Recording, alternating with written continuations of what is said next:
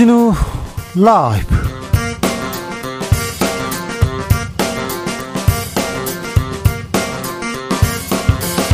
2022년 8월 29일 월요일입니다. 안녕하십니까. 주진우입니다. 국민의힘 비대위원장은 효력 정지. 국민의힘은 비상 착륙을 모색해야 하는 비상 상황입니다. 그런데 국민의힘 권성동 직무대행 체제 추석 전까지 새로운 비대위 구성하겠다고 했습니다. 그러자 이준석 전 대표 오늘 또다시 법원에 가처분 신청을 했습니다. 국민의힘 위기와 분열 국민들은 혼란스럽기만 한데, 한데요. 가처분 신청을 주도했습니다. 신인규 전 국민의힘 상근 부대변인과 이야기 나눠보겠습니다. 민주당 이재명 당대표가 공식 일정 시작했습니다. 우리는 모두 친문이다. 오늘 문재인 전 대통령 예방했습니다. 거대 여당으로서, 거대 야당이죠. 거대 야당으로서 민생을 챙기겠다면서 영수회담도 제의했는데요. 이재명의 민주당, 어디로 가는 걸까요? 정치적 원의 시점에서 전망해 보겠습니다. 환율이 끝도 없이 오르고 있습니다. 오늘 다시 연고점 경신했습니다. 코스피 코스닥은 다시 하락세 보이고 있는데요. 미국은 또다시 큰 폭의 금리 인상 예고했습니다. 추석을 앞두고 환율도 잡아야 하고 물가도 잡아야 하는데 대책 시급합니다. 여론과 민심에서 짚어보겠습니다. 나비처럼 날아 벌처럼 쏜다. 여기는 주진우 라이브입니다. 오늘도 자중차에 겸손하고 진정성 있게 여러분과 함께 하겠습니다. 월요일 하루 종일 흐렸습니다. 비가 많이 왔어요. 가을비 많이 왔는데 가을비 어떻게 보셨는지요? 정치는 어지럽지만 추석은 다가오고 어느 해보다 어, 이른 추석, 추석 준비 잘 하고 계신지요? 올해 추석 풍경은 어떻게 달라질까요? 음... 트렌드를 보니까 뭐 성묘 대신에 홈파티하고 나들이 가겠다 이런 사람이 늘고 있다는데 차례 지내야 되는데 이런 분도 있고요. 여러분은 이번 추석 어떤 계획 세우고 계신지 알려주십시오. 샵 9730 짧은 문자 50원 긴 문자는 100원이고요. 콩으로 보내시면 무료입니다. 그럼 주진우 라이브 시작하겠습니다.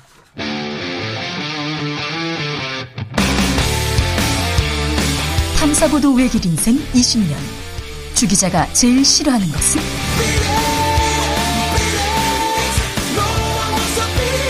이 세상에서 비리와 부리가 사라지는 그날까지 오늘도 흔들림 없이 주진우 라이브와 함께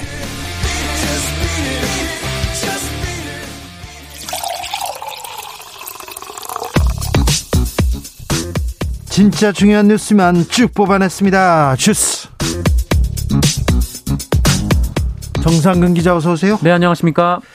더불어민주당 이재명 대표 오늘은 봉, 봉화마을 아니죠. 평산마을이죠. 문재인 대통령을 찾았습니다. 그리고 영수회담 다시 제안했어요? 네, 이재명 대표는 오늘 첫 최고위원회 회의를 주재한 자리에서 윤석열 정부를 향해 협력할 것은 철저하게 먼저 나서서라도 협력하겠다라면서도 어, 하지만 민주주의와 민생을 위협하는 퇴행과 독주에 대해서는 강력하게 맞서 싸울 수밖에 없다라고 경고했습니다.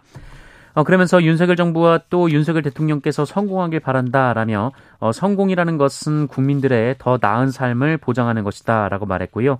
어려운 경제 현실, 민생의 위기 앞에서 민생의 개선을 위해 총력을 다하겠다라면서 어, 윤석열 대통령께 다시 한번 공식적으로 영수회담을 요청드린다라고 말했습니다. 김건희 여사 관련해서는 어떻게 된답니까? 네, 박홍근 민주당 원내대표는 오늘 신임 지도부 첫 최고위원회 회의 후 기자들과 만난 자리에서 김건희 여사 의혹 관련 국정조사를 주장하면서 국민의힘이 이에 협조하지 않는다면 특검을 추진할 계획이라고 밝혔습니다.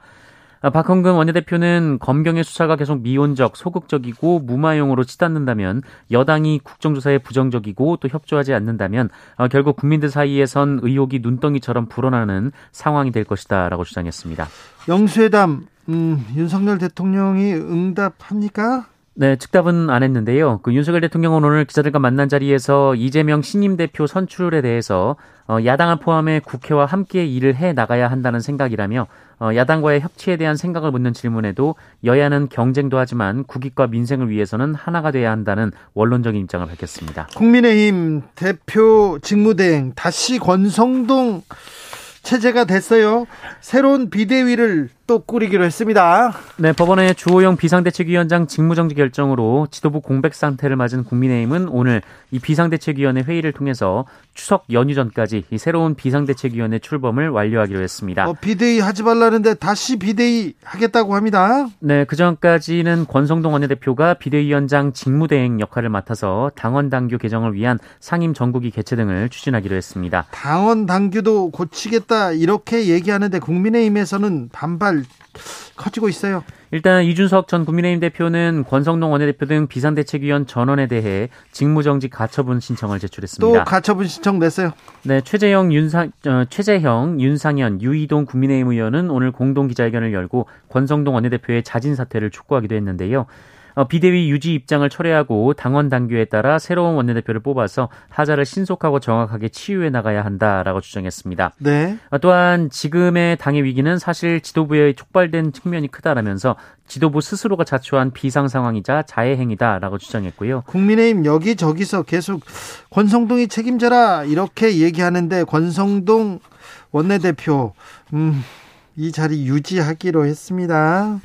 음, 윤석열 대통령은 뭐라고 합니까? 네, 윤석열 대통령은 오늘 기자들과 만난 자리에서 국민의힘 혼란 상황과 관련해 당 의원과 당원들이 중지를 모아내린 결론이면 그 결론을 존중하는 것이 맞다고 생각한다라고 밝혔습니다. 그러면 새로운 비대위 출범한다니 거기에 힘을 실어야 된다 이렇게 보는 것이 맞겠네요. 네, 언론은 그렇게 해석을 하고 있습니다. 대통령실 비서관들 교체 얘기 계속 나옵니다. 네, 윤석열 대통령이 오늘 대통령실 정무비서관들을 전격 경질했다라는 소식이 전해졌습니다. 이 정무수석 비서관실 소속의 홍지만 정무 1 비서관, 경윤호 정무 2 비서관이 사의를 표명했다라고 하는데요. 홍지만 씨는 언론인 출신인데 사의를 표했군요. 네, SBS 기자 및 앵커 출신이고요. 19대 의원을 지낸 바 있습니다. 경윤호 비서관은 남경필 전 경기도지사 재임 시절 경기도 대변인을 지냈고요. 어, 원희룡 국토부 장관 제주도 국토부 장관의 제주도지사 재임 시절 정무특별보좌관 등을 지냈습니다. 정무수석이 언론에 나와서 좀 좀 화제를 만들었는데 오히려 논란을 만들었는데 일단 비서관들이 먼저 교체됐습니다. 아, 대통령실 청사를 용산으로 이전했습니다. 그래서 그런데 경호 인력이 두 배 가까이 늘었다고요? 네, 서울 서초구 자택과 용산 대통령실 집무실 사이를 매일 출퇴근 중인 윤석열 대통령의 경찰 경비 인력이 청와대 대통령 시절보다 약 75% 늘어났다고 한겨레가 보도했습니다. 아, 이성만 민주당 의원이 경찰청으로부터 받은 자료에 따르면 경찰은 이 주야관을 포함해서 윤석열 대통령의 서울 서초구 자택, 용산 대통령실에 중대 8개, 여경 기동대 1개 제대를 배치해서 운영 중이라고 합니다. 어, 또한 경찰은 윤석열 대통령의 출퇴근 교통 관리, 어, 교통관리를 위해서 어, 서초경찰서와 용산경찰서 소속 교통 외근 경찰 3, 40명도 배치하고 있는데요. 네. 이 종합적으로 매일 경호 경비 인력에 경찰 700여 명이 투입되고 있는 것으로 추산이 되고 있습니다. 매일 700명이요? 네, 기존 청와대 배치 인원이 약 400명이었는데요. 어, 용산 시대가 열리면서 관저와 집무실이 분리되자 300명 가량의 추가 경력이 투입이 된 겁니다. 네. 아, 특히 용산 경찰서가 대통령 취임 다음 날인 5월 11일 금융 범죄 수사팀을 해체하고 내부 인력을 재배치하면서 이 대통령실 이전의 유탄을 민생 범죄 수사가 맞은 것 아니냐 이런 뒷말이 나오기도 했습니다. 이 대통령실은 경찰 배치 인력이 늘어났다는 경찰청 자료는 집회 시위에 대비한 인력으로 대통령 경호와 아무런 관련이 없다라고 밝혔습니다. 오늘 오석준 대법관 후보 인사청문회 열리고 있습니다. 네, 윤석열 정부 첫 대법관 후보로 지명된 오석준 대법관 후보자에 대한 인사청문회가 열리고 있는데요. 오석준 후보자는 인사말에서 사법부가 국민 신뢰를 받지 못하는 상황을 무겁게 받아들인다라고 했습니다. 800원 버스 요금 800원이 800원이 쟁점이 되기도 했어요. 네, 지난 2011년 이 버스 요금 800원을 횡령한 버스 기사의 해고가 정당하다. 오석준 후보자가 이 판결을 내렸는데요. 어, 이에 대해 오석준 후보자는 결과적으로 그분이 이 본인의 판결로 인해 어려움을 겪고 있을 수 있다는 생각에 마음이 무겁다라고 밝혔습니다. 또한 나름대로는 가능한 범위 내에서 사정을 참작하려고 했으나 미처 살피지 못한 부분도 있었다라고 말하기도 했습니다. 네, 이 부분은 2부에서 자세히 좀 분석해 보겠습니다. 환율이 많이 올랐어요. 오늘도 크게 올랐습니다. 네, 오늘 원달러 환율이 1,350원을 돌파했습니다. 이 글로벌 금융위기 직후인 지난 2009년 4월 29일 이후 13년 4개월 만에 가장 높은 수준입니다. 어, 또한 지난 23일 기록한 연고점 1,346원대를 4거래일 만에 경신을 했습니다. 환율이 오르면 또 수입 물가, 물가도 다시 따라오를 텐데 추석 앞두고 또 물가 걱정입니다. 이런 분들 많습니다. 물가에 좀 각별히 신경을 써주셨으면 합니다. 정부에서 말입니다. 정치인들도 말입니다. 국민의힘도 말입니다. 네. 한 대학 교수가 정부 포상 거부했어요. 네, 노무현 정부 대통령직 인수위원회에서 활동했던 이철기 동국대 교수가 이달 말 정년 퇴임을 앞두고 정부 포상을 받지 않겠다면서 이 포상 포기 의사를 학교 측에 전달했습니다. 네. 어, 이철기 교수는 오늘 SNS에 올린 글에서 이 교수로서 온갖 사회적 혜택을 누리고도 교육자로서 당연한 일을 했음에도 포상을 받은 것이 송구스럽다라면서 어, 신임 윤석열 대통령의 이름으로 포상을 받고 싶은 생각이 없다라고 말했습니다. 어, 이철기 교수는 포기 확인서에 자필로 사유를 썼는데요. 이 훈포장은 국가의 이름으로 주는 것이긴 하지만 윤석열 대통령의 이름이 들어간 증서를 받는 것은 자존심과 양심상 너무 치욕적이다라고 주장하기도 했습니다. 네. 그랬군요. 20년 전 살인 사건입니다. 용의자가 체포됐습니다. 네, 지난 2001년 대전 도심에서 은행 강도 살인 사건이 있었는데요. 당시 은행 직원 한 명이 괴한이 쏜 총에 맞아 숨졌고요. 이 강도들은 현금 3억 원을 빼앗아 도주를 한 바 있습니다. 아, 지금도 기억에 생생히 남아요. 그때 뉴스가. 네, 어쩌면 총을 쐈어요. 그렇습니다. 어쩌면 미제로 남을 뻔한 사건이었는데요. 그 용의자가 검거되면서 완전 범죄는 없다라는 것이 다시 한번 입증됐습니다. 네. 이 당시 범행에 사용된 차량이 도난 차량이었던 데다가 유리를 짙게 가리기도 했고 또 지문도 남아있지 않았고 주변에 CCTV도 없었습니다. 당시에는 CCTV가 드물었으니까요. 네, 유일한 단서는 이들이 사용한 총이 사건 두 달 전 이 순찰 중인 경찰에게 뺏은 것으로 추정된다라는 정도였는데요. 네. 어, 사건 발생 8개월이 지나 경찰은 용의자 3명을 지목했었지만 어, 이들은 경찰에게 허위 자백을 강요당했다라고 주장해서 구속영장이 기각되기도 했었습니다. 어, 경찰은 이후 미제 사건 전담팀을 통해서 수사를 이어왔고 당시 사건 현장에서 발견한 유전자와 일치하는 인물을 특정해서 용의자를 검거하는 데 성공했습니다. 네. 어, 다만 당시 체포됐던 용의자들과는 다른 인물인 것으로 확인됐는데요. 그러면 허위자백 강요 이게 맞네. 네. 어, 원래 이 사건은 2016년 공소시효가 만료될 예정이었지만 그 한 해 전인 2015년 이 살인 사건에 대한 공소시효가 폐지되면서 이들을 법정에 세울 수가 있게 됐습니다. 20년 만에 살인 사건 용의자가 체포됐습니다. 네. 죄짓고는 못 살아요. 네. 음, 마트에서 아, 배달 일 하는 노동자가 있습니다. 한 달에 300건이나 이렇게 배달을 했다니 얼마나 이렇게 열심히 했을까. 근데 이 노동자 산재로 인정받았습니까? 네, 어, 경기 부천시 한 동네 마트에서 일하던 당시 30대 노동자가 지난 2020년 숨진 일이 있었습니다. 네. 어, 이 노동자는 평소에도 하루 두 번 정도 코피가 났다라고 하는데요. 어, 그동안 스스로 지혈을 했지만 언제부터인가 출혈이 멈추지 않았고 어, 이후 발작을 하거나 횡설수설 하는 등 이상 행동을 보이다가 병원으로 옮겨졌었다라고 합니다. 네. 어, 그리고 고인은 뇌출혈 진단을 받았는데요. 아내와 결혼한 지 1년여 만에 숨을 거뒀다고 합니다. 어, 고인은 갑자기 쓰러지기 전까지 동네 마트에서 3개월가량 배송 업무를 맡았습니다. 어, 일주일에 하루만 쉬었다고 하고요.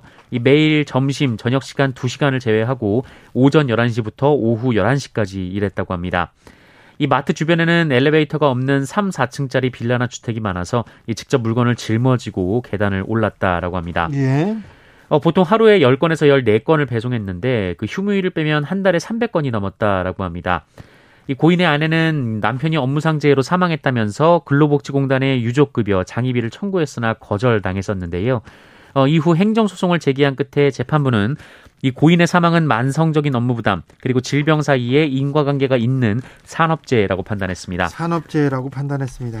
네, 또한 재판부는 마트 측이 이 고인이 출혈로 출근할 수 없었던 당일 문자를 보내서 해고를 통보했는데 이것은 부당해고다라고 지적하기도 했습니다. 네, 아파가지고 출근 못했더니 해고다 이렇게 안타까운 소식이었습니다. 결혼 1년 만에 숨을 거둔 마트 노동자가 그래도 그래도 산업재해라고 판단을 받았군요. 다행입니다. 코로나 상황 어떻습니까? 네, 오늘 코로나19 신규 확진자 수 4만 3,142명이었습니다. 어제 절반 수준이고요. 일주일 전과 비교하면 1만 5천여 명 정도, 2주 전과 비교하면 1만 8천여 명 정도가 줄었습니다. 어, 월요일 발표에서 신규 확진자가 5만 명 미만으로 나온 것은 지난 1일 이후 4주 만에 있는 일입니다. 지금 확실히 감소세는 맞습니다. 내일이나 모레 또 저 검사 검사치가 나와봐야 되는데 하지만 아직도 위험합니다. 네, 위중증 환자 597명으로 엿새째 500명대이고요. 예. 125일 만에 가장 많았습니다. 사망자는 오늘은 49명입니다만 어, 연일 60에서 70명대가 이어지고 있습니다. 정부에서 해외에서 입국하는 사람들 코로나 검사 폐지할 것 같습니다. 네, 정부가 해외에서 국내로 입국하는 사람들을 대상으로 한 입국 전 코로나19 검사를 폐지하는 쪽으로 가닥을 잡았다라는 보도가 나왔습니다. 일본도 뭐 네, 폐지했다고 하니까요. 네, 일각에서는 비행 시간이 짧은 중국이나 일본 등부터 입국 전 검사를 폐지하는 방안이 거론됐는데 기준 설정이 모호하고 혼란을 가져다 수 있다는 판단에 어, 모든 국가에 일괄 적용하는 쪽으로 의견이 모였다라고 합니다. 어, 현재 국내에 입국하는 모든 사람은 입국 전 48시간 이내에 PCR 검사 어, 또는 24시간 이내에 전문가용 신속 항원 검사 음성 확인서를 제출해야 하고요. 또 입국 후 하루 이내에 PCR 검사 결과를 추가로 받아야 합니다. 이제 이제 여행 갔다 올 수 있겠다 이렇게 생각하는 사람들도 좀 많아요. 네, 다만 여전히 하루 10만 명 수준의 신규 확진자가 발생하고 있고 또 위중증 환자가 증가세를 보이는 상황 그리고 새로운 변이의 추가 가능성을 언급하면서 너무 성급하다라는 지적도 한편에서 나오고 있습니다. 유흥식 라자류 추기경이 공식 서임됐습니다. 네, 유흥식 라자로 교황청 장관이 현지 시간으로 27일 바티칸에서 추기경으로 공식 서임됐습니다. 어, 총 20여 명의 성직자 중 유흥식 추기경은 두 번째로 프란치스코 교황으로부터 이름이 불렸는데요. 네. 순교자의 피를 상징하는 빨간색 비레타 그리고 반지를 받고 교황과 대화를 나누며 포옹했고요. 어, 이로써 김수환, 정진석, 염수정 추기경에 이어 우리나라에서 네 번째 추기경이 탄생을, 탄생을 했습니다. 어, 유흥식 추기경은 죽을 각오로 추기경직에 임하겠다라고 말하면서 우리 천주 교회에 대한 애정을 드러냈는데요. 어, 전 세계 226명에 불과한 추기경은 종신직으로 교황 다음의 권위와 명예를 갖게 됩니다. 네. 어, 특히 80세 미만의 추기경은 새로운 교황을 뽑는데 참여할 수가 있게 되는데요. 어, 유흥식 추기경 역시 투표권을 갖게 됩니다. 한편 유흥식 추기경은 오늘 이 교황이 주재하는 첫 회의에 참석해 어, 추기경으로서의 본격적인 활동을 시작했습니다. 교황청 장관 그러니까 교, 교황청이 바티칸이 나라인데 그 나라 장관을 합니다. 아, 네. 유흥식 추기경이 우리나라에서 네 번째로 추기경 자리에 올랐습니다. 음, 죽을 각오로 네, 추기경직에 임하겠다는데 그렇게 죽도록 역시 열심히 일하지 말고 그냥 쉬엄쉬엄 일하시면서 건강 챙기시면서 잘하셨으면 좋겠습니다. 네. 한국을 항상 사랑하는 분이기 때문에 네, 잘해 주시리라 건강히 잘 계시 잘 해주셨으면 합니다. 네. 그렇게 막 열심히 네. 죽을 각오로 그까지는 안 했으면 하는데 제 생각이었습니다. 주스 정상 기자 함께했습니다. 감사합니다. 고맙습니다. 82666께서 주, 주진우님 여기는 대구 70대 여성입니다. 매일 듣고 있습니다. 그런데 요즘 정치가 뭔지 정신없습니다. 얘기합니다. 그렇죠. 아유 알면 알수록 더 정신없어요.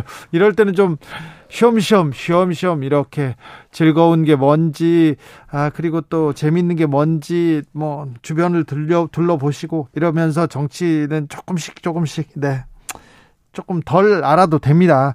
좀 혼란한데 혼란이 많은데 이 혼란이 좀 정리될 때까지는 좀 지켜보셔도 됩니다. 사사이로님 주기자님 긴팔 입으셨네요. 내일 긴팔 입어야겠어요. 날씨 아침 저녁으로 춥습니다. 8월인데 8월인데 이렇게 추워요. 8월이 6월에 그렇게 덥더니 8월 그렇게 덥더니 어, 이제 가을인가 했더니 늦가을 같은 날씨가 계속되고 있어서 좀 걱정도 됩니다.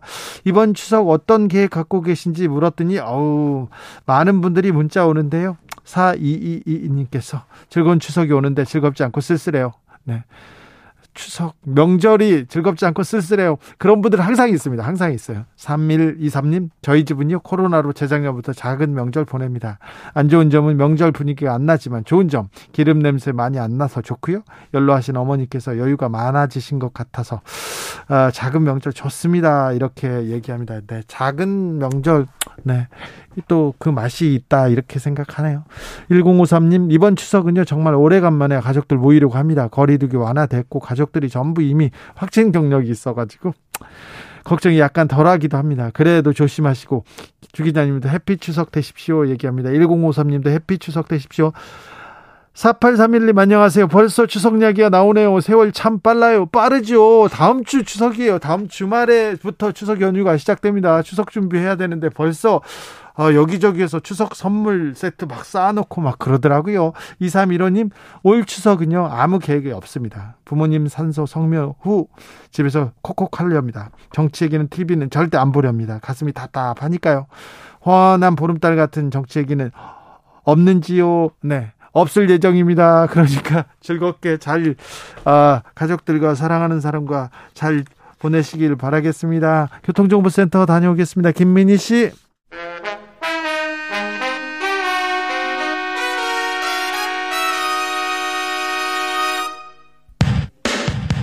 라이브 돌발 퀴즈. 오늘의 돌발 퀴즈는 객관식으로 준비했습니다. 문제를 잘 듣고 보기와 정답을 정확히 적어 보내주세요. 한국 시각으로 오늘 밤 9시 33분 미국 케네디 우주센터에서 이것 1호가 발사됩니다. 아폴로 17호 이후 50년 만에 다시 시작된 미국 달 탐사 프로젝트인데요. 이 단계가 성공해야 유인 비행 그리고 최초의 여성과 유색인종 우주 비행사의 달 착륙이 이어질 수 있습니다. 그리스 신화에 나오는 달의 여신의 이름을 딴 이것 1호 여기서 이것에 들어갈 이름은 무엇일까요? 보기 드릴게요. 1번 아르테미스 2번 제우스 다시 들려드릴게요. 1번 아르테미스 2번 제우스 샵9730 짧은 문자 50원 긴 문자는 100원입니다. 지금부터 정답 보내주시는 분들 중 추첨을 통해 햄버거 쿠폰 드리겠습니다. 주진우 라이브 돌발 퀴즈 내일 또 만나요.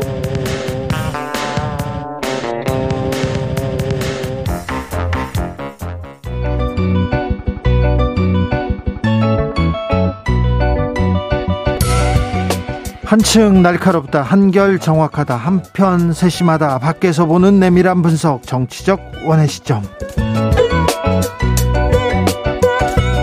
오늘의 정치권 상황 원회에서 더 정확하게 분석해 드립니다 이연주 전 국민의힘 의원 어서 오세요 네, 안녕하세요. 부드러운 카리스마 이연주입니다. 최민희 전 더불어민주당 의원 어서 오세요. 안녕하세요. 불굴의 희망 최민희입니다. 네. 국민의힘 비대위원장 이제 안 된다. 비대위 안 된다. 이렇게 얘기했는데 그래요? 그러면은 권성동 직무대행으로 가고 그리고 또또 다른 비대위를 출범하자. 이렇게 회의에서 결론이 났습니까? 네, 그렇게 난 걸로 네, 네. 보도가 됐더라고요. 네. 이래도 되는 겁니까? 저도 어이가 없어서 네 뭐라고 말씀을 못 드리겠네요. 아니 좀 설명해 주세요. 좀. 오늘 헤드라인 잡히겠습니다. 이연주 어이없다. 아니 이거는 사실은요 법원의 그 법원 결정의 취지를 정면으로 어 정면으로 역행하는 거죠. 판사 출신 주호영 의원 법원을 판사를 막 그냥 정면으로 비판하고 비난했더라고요. 그것도 좀 이해가 안 가요. 주호영 어, 위원장이 그런 분이 아니신데. 신중하신 분인데. 네, 그리고 판사 출신이시고 또 이번에 어쨌든 이 판결을 하신 분이 결정을 하신 분이 사실은 뭐 우리 뭐 연구회나 이런 분이 아니세요. 그러니까 뭐 그런 어떤 정치적인 거를 트집을 잡을 만한 것도 크지 않거든요. 네. 그런데 거기다가 우리 당이 뭐 외람된 얘기지만 우리 당이 어쨌든 집권 여당이라서 속으로 불만이 있을지언정 이렇게 겉으로 지도부 차원에서 법원에 대고 이렇게 판결 결정을 어 이렇게 항의하는 공식적으로 어 판결에 불복하는 이런 모습은 어 그렇게 좋지가 않죠 국민들 볼 때. 존중해야 되는데 사법 우선 이 사안은 첫 단추를 잘못 낀 겁니다. 그러니까 그 국민의힘이 긴 의, 5시간 의총을 하고 대변인들이 발표할 때 이 사태의 원인이 이준석 대표의 무슨 의혹과 뭐 그 그에 따른 증거 조작 때문에 생겼다. 이걸 분명히 하더라고요. 그 국민의힘의 시각으로. 네. 그런데 일반적으로 보면 그렇게 보이지 않습니다. 대선 지선에 승리한 어, 누군가의 마음에 들지 않는 이준석 당대표를 무리하게 쫓아내는 과정에서 이 문제가 생겼다고 어, 대부분이 생각할 것 같습니다. 그래서 애초에 그 무리한 당대표 쫓아내기, 그건 해서는, 가서는 안 되는 길을 가다 보니 계속해서 무리수가 나오고 꼬이고 있다고 생각합니다. 왜냐하면 이준석 당대표가 공천권을 쥐인 당대표면 그게 뭐 이런 혈투를 해도 된다고 생각해요. 그런데 공천권을 쥔 당대표가 아니에요. 그래도 그렇 이렇게까지 하면 안 되죠. 아니 그렇죠. 네, 그런데. 그 이게 이럴 경우 국민들은 생각하죠. 왜 그렇게 무리를 할까? 그 이유는 딱 한 가지죠. 정서가 작동한다는 겁니다. 정서. 합리성이 아니라 정서. 감정. 그럼 그게 누구의 정서냐, 누구의 누구의 감정이냐. 지금으로서는 우리는 윤핵관이다 이렇게 이준석 대표도 얘기해 왔고 사람들이 그런 거 했는데 그게 아니라 윤심이 아닌가. 이게 점차 확인되는 과정입니다. 그래서 한번 그 집 속에서 칼을 빼다 보니까 칼집에서 칼을 빼다 보니까 이 칼을 꺼내서 그냥 넣을 수 없는 정말 어정쩡한 상태여서 저는 계속 칼을 휘두르는 쪽으로 가게 될 것이다 이렇게 봅니다. 그래서 권성동 직무대행 체제로 간다. 그리고 국힘은 어, 추석 전에 비대위를 꾸린다. 이 얘기에 대해서 어, 중지 모은 결론은 존중해야 한다. 이러면서 이렇게 또 윤석열 대통령이 이렇게 옹호하고 있다고 보여집니다. 네. 이 부분까지 같이 해석해야 될 것 같습니다. 네. 그 이제 비대위를 다시 꾸린다는 거잖아요. 일단 직무대행 권성동 직무대행으로 가면서 비대위를 예. 다시 꾸리겠다. 우선은 뭐 이 권성동 직무대행을 가더라도 권성동 직무대행을 사퇴하고 원내대표 다시 뽑아서 그분이 직무대행하는 게 맞죠. 예, 지금까지 보면 누군가 책임져야 하지 않습니까? 네. 그러면 아마 국민들뿐만이 아니라 우리 당원들의 대다수가 권성동 직무대행이 아, 권성동 원내대표가 책임지고 사퇴해야 된다 이렇게 말씀하실 거예요. 어, 이 민심과 당심이 다 그렇습니다. 제가 보는 바로는 그다음에 이제 비대위를 다시 꾸린다와 관련해서 이제 법원에서는 비대위가 안 된다라고 얘기를 했지 않습니까? 그런데 이제 이거를 당원 당규를 바꿔서 개정해서 비대위를 꾸릴 수 있도록 그 비대위 출범의 요건 중에 최고위원회의 기능 상실 여기에 법원이 지금까지의 고 사태 쇼는 그것이 해당이 안 된다라고 했는데 어 과반의 사태가 있으면 어 기능 상실로 본다라든가 뭐 이런 것을 집어넣어서 어 사후적으로 어, 당원 당규를 부합하게 만들겠다라는 거예요. 근데 여기에 이제 두 가지 문제가 있어요. 첫 번째, 이러한 당원 당규 개정을 전국위원회에서 과연 할 수 있냐. 전국위는 당원 당규에 해석만 있지, 해석 권한만 있지, 어, 개정을 할 수 있는 건 없다라는 견해들이 있고요. 그 다음 두 번째, 저는 그것보다 이게 좀 더 중요하다고 생각하는데, 법원이 뭐라고 했냐면 법원이 사실은요 이게 법을 막 해석한 것처럼 보이지만 큰 틀에서 보면 자유민주주의의 기본 원리가 정당 내부에서도 작동되어야 된다. 네. 왜냐하면 우리나라는 위헌정당 심판 제도도 있고 그렇지 않습니까? 네. 그죠? 그래서 헌법 정신에 맞게 운영이 돼야죠. 정당도. 근데 그 정신에 비춰서 볼 때 다수 당원들 다 대부분이 참여해서 어쨌든 당원들이 전 당원이 참여한 어 전당대회에서 선출된 대표를 일부 의원이 중심이 된 또는 당원이 중심이 된 전국위원회에서 사실상 해임하는 것은 민주주의 원리에 맞지 않다라는 거예요. 그래서 뭐 여러 가지 막 이렇고 저렇고 있지만 사실은 그게 가장 핵심입니다. 그래서 정당의 민주성 그리고 자유민주적 기본 질서에 반한다라는 거고요. 그러면 이 원리에 따르면 이렇게 과반의 최고위원이 사퇴하면 언제든지 대표를 전당대회에서 선출된 대표를 떨어뜨릴 수 있게끔 당원 당규를 개정하면 이게 개정할 수 있는지도 문제지만 네. 개정한다고 하더라도 제가 볼 때는 위헌적인 또 당원 이 어떤 정당 민주주의 어, 또 자유민주주의 기본 질서에 반하는 정당의 운영으로 해석이 되어서 다시 또 이것은 아마 법원에서 문제가 될 거다. 전 대표 오늘 가처분 신청 또 냈어요. 그럼 네. 국민의힘 어디로 가는 겁니까? 어, 그래서 계속 이것이 반복되겠죠. 네. 그래서 사실은 이 부분은 누군가는 중단해야 중단되는 거 아닙니까? 그러면 이제 당이 이것을 법, 이번 법원의 결정을 존중하고 일단은 숨고르기를 하든가 네. 지켜보든가 뭐 수사 안, 결과가 나오면 되잖아요. 안 한다는 거 아니에요. 다시 비대위 안 돼? 그럼 다른 비대. 이거 옛날에 어린아이들이 그런 그 놀이 있잖아요. 우리 집에 왜 왔니 하면서 왔다 갔다 왔다 갔다 하는 이거 그, 지금 윤핵관과 이준석 전 대표 계속 왔다 갔다 하는 것 같습니다. 그런데 지금 이준석 대표와 윤핵관 사이의 갈등이면 저는 이게 이렇게 복잡하다고 생각이 안 됩니다. 음. 예, 그리고 어, 오히려 이게 윤심에 충실하다고 하려고 하다 보니 법리나 민심과 멀어지고 있는 상황이 아닌가. 여기에 문제의 복잡성이 있는 것 같고요. 네. 그리고 저는 이번 과정에서 나온 논리 중에 법률 지원단 쪽에서 나온 이런 논리가 있더라고요. 주호영 비대위원장은 직무 정지가 됐는데 직무 정지되기 이전에 행사한 인사권은 유효하다. 그래서 비대위원들은 그냥 권한을 행사해도 된다. 이런 논리가 나오더라고요. 그 논리로 지금 지금 추진하고 있는 거 아닙니까? 네, 그런데 그 논리 자체가 법원이 이 비상체제가 아니고 그래서 비대위원회가 사실은 객관적인 타당성도 없고 법리적인 타당성도 없다고 내용상으로 결론을 낸 거잖아요.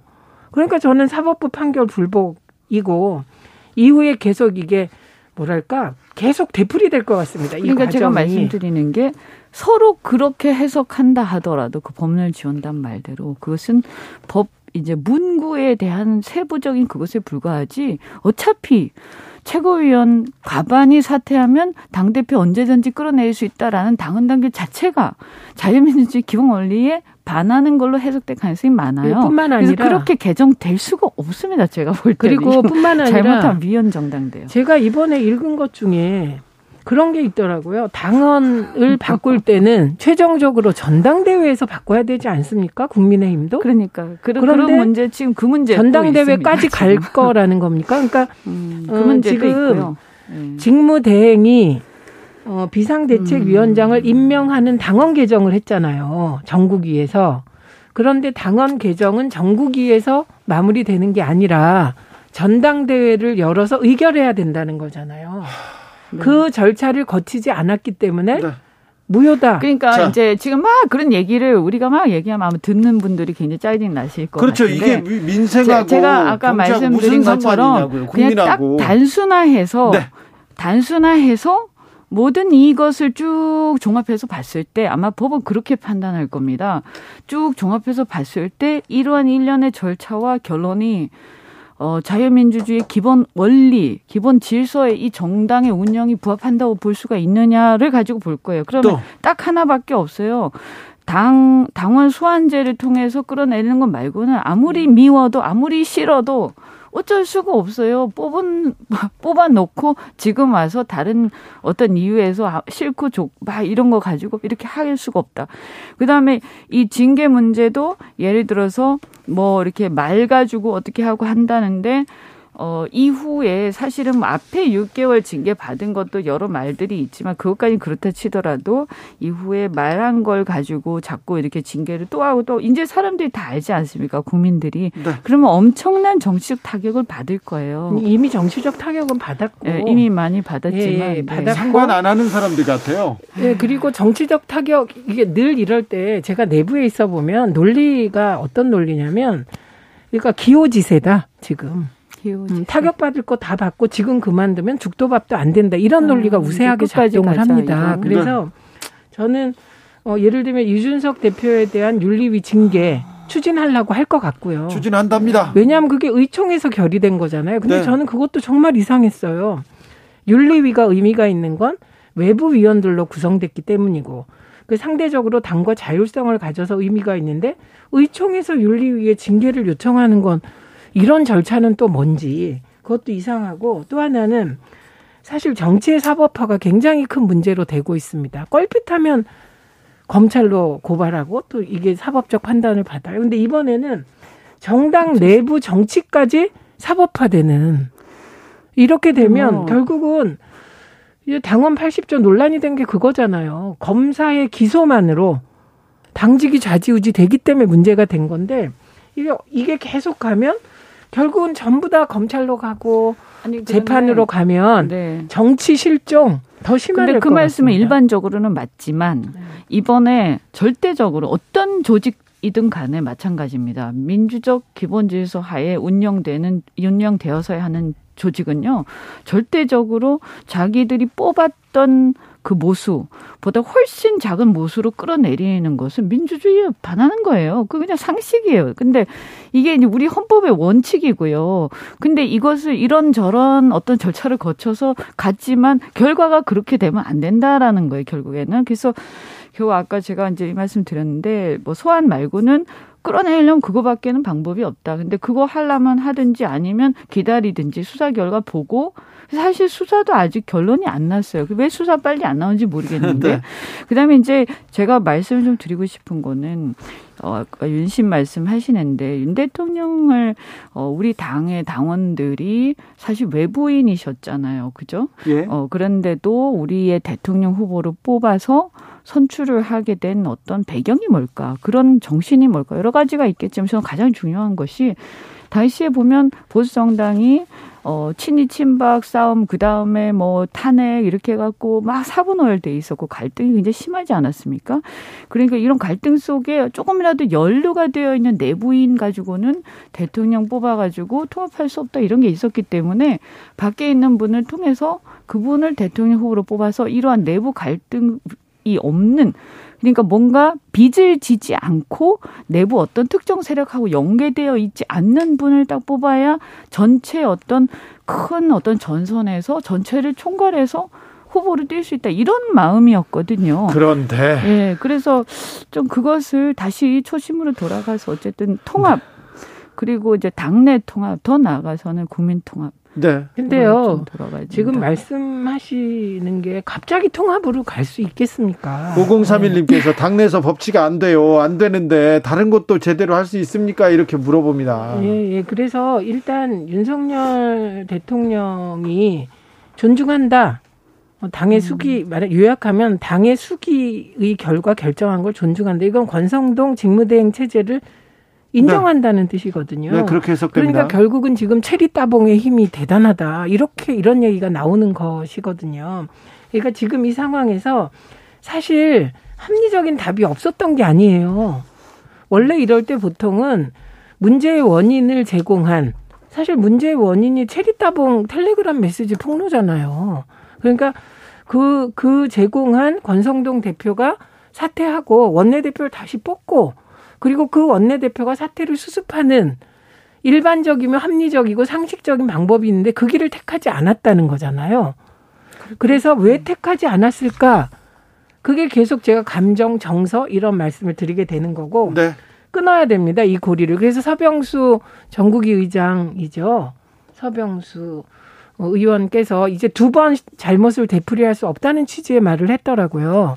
네. 그럼 거기서 해결책이 나와서 이제 그 잘못된 길의 고리를 끊을 수 있으면 시정 가능하겠죠. 근데 그 가능성이 낮지 않을까요? 그러니까 뭔가 이렇게 어떤 최면에 마치 최면에 걸린 것처럼 어떤 한 방향을 향해서 이게 아니다라고 딱 제동이 걸렸는데도 뒤돌아보지 않고 계속 앞으로 가고 있거든요.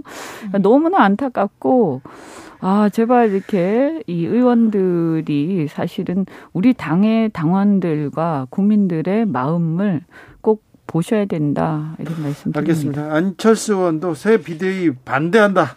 권성동 사퇴하라 이렇게 얘기했습니다. 국민의힘은 어디로 갈지 지켜보시죠.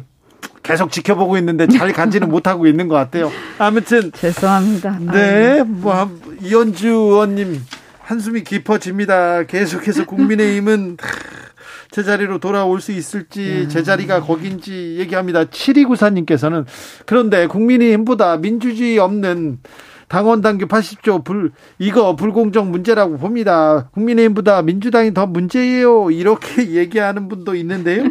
네. 자, 민주당은 어 이재명 의원이 새 당 대표의 역대 최고 득표율로 당선됐습니다. 그 의미가 뭐라고 보십니까? 일단 이 역대 최고 득표율 77.77%인데 이 숫자가 되게 묘하죠. 네. 그래서 기분 좋은 숫자일 것 같습니다. 이재명 대표나 민주당 입장에서.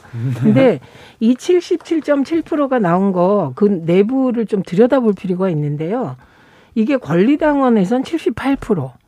그리고 전국 대의원에선 72%. 그러니까 이거는 아무래도 의원들 조직 그 의원들 일부가 이제 이재명 후보를 지지하지 않았다 이런 의미가 되고요. 그래도 70% 이상이면 거의 다 그렇죠. 지지했다고 봐야죠. 일반 국민 여론 조사가 82%. 네. 그리고 일반 당원 여론 조사가 86%입니다. 그러니까 일반 여론 조사가 거의 평균 내면 84% 정도였다는 건데 이 그동안에 언론에서는 계속 이게 민심과 당심이 동떨어졌다고 얘기했는데 요 일반 국민 여론 조사는 국민의힘 지지자를 뺀 중도를 다 포함한 거거든요.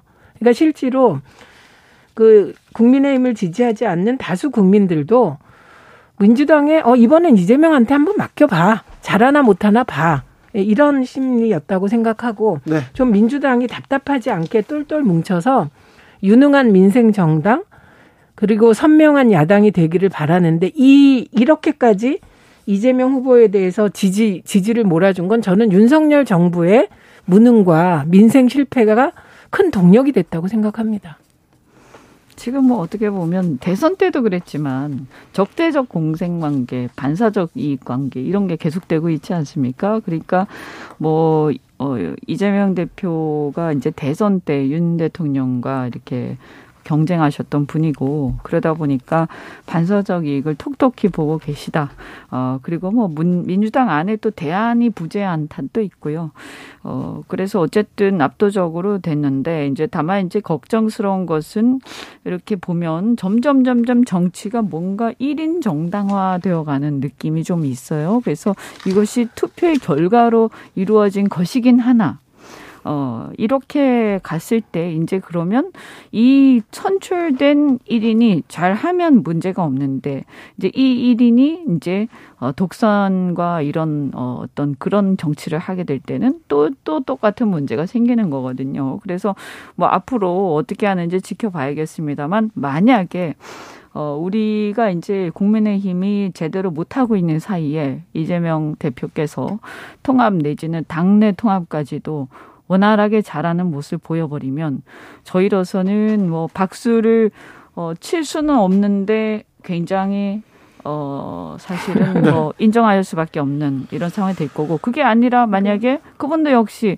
이렇게 막 독선적인 이런 어떤 1인 정당의 폐해를 다 보여준다면 이것은 정말 여야를 막론하고 음. 정치의 어떤 문제로 굉장히 심각하게 대두가 되겠죠. 근데 그 1인 정당이라는 표현은 되게 조심하셔야 될 것 같습니다.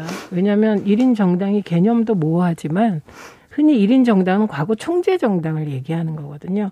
근데 이거는 당원과 지지자가 직접 투표해서 뽑은 거기 때문에 1인 정당이라는 표현 은 정확하지 않고 그렇다면 그 대통령도 국민이 뽑지 않습니까? 음. 그러면 이게 대한민국이 1인 국가입니까? 그럼 아니요, 그 표현은 아니라 저는 맞지 않다고 그게 아니라 보고 대통령 같은 경우에도 제 얘기는 저기요 같- 쏠림 현상이 있다. 그렇죠. 이 정도는 네. 받아들이겠습니다. 근데 그 쏠림이 왜 나타났는지. 네. 아니요 쏠림이 왜 나타났는지 음. 이 부분에 대해서 저는 예를 들면 저는 그뭐 뭐 강성 팬덤, 악성 팬덤 이 얘기할 때 되게 불쾌한데 저도 그 팬덤이 하나일 아니 수 있는데 현상 자체를 잠깐만요. 제가 비판하는 게 제가 아니라 얘기하고 위험성이 있다라는 잠시만요. 거죠. 두분 위험성이 제가 있다. 할게요. 제가 할게요. 제가 위험성이 있다는 알겠어요. 거예요. 네, 그거는 그럴 수- 얘기할 수 있는 거 아닙니까? 그럴 아니 수 근데 있어요. 일 1인 네. 정당이라는 표현은 틀렸어요. 알았어요. 예. 아니, 틀렸다고 그럴 수- 하고 그렇게 표현할 수 있는 거지. 그렇게 넘어가면 네, 너무 넘겨 짚어서 그렇게 하실 필요 알겠어요. 없습니다. 두 네. 분의 날카로운 토론, 되죠. 네, 날카로운 분석과 합리적인 분석 다 좋습니다. 케미도 좋습니다. 자, 이제 최민희 안 끝났어요. 네, 제가 얘기하다가 자, 예, 그런데 쏠림 현상으로 정리하고 그거 넘어가자고. 네, 네, 네, 네. 이 쏠림 현상의 원인이 네. 근거와 이유가 있고 그 근거가 타당할 때 예, 그럴 때 지켜봐야 되는 거죠. 그러니까 예를 들면 그 뽑는 사람들의 심리가 무조건 이재명 이런 거 없습니다. 한명한 명이 얼마나 지금 똑똑하신데요. 그래서 지금 대한민국이 답답하고 세계는 위기인데 뭔가 집권 여당이 제대로 대응하지 못하고 제대로 돌아가는 게 없다고 판단이 되고 그런데 민주당에 또 이렇게 보면 이재명 의원 말고 다른 괜찮은 당대표가 있으면 밀 텐데 아까 말씀하셨듯이 그게 안 보이니까 그러면 이재명이 한번 야당 대표지만 DJ가 했듯이 전국을 주도하면서 좀 국민 좀 챙겨봐. 저는 이런 심리의 결집이라고 봅니다. 아니, 그러니까 뭐 그래서 오늘 보면 정성호 의원하고 김병기 의원이 우리 당직 맞지 않겠다.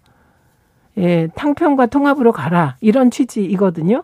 그러니까 이제 지켜보면 되죠. 근데 네.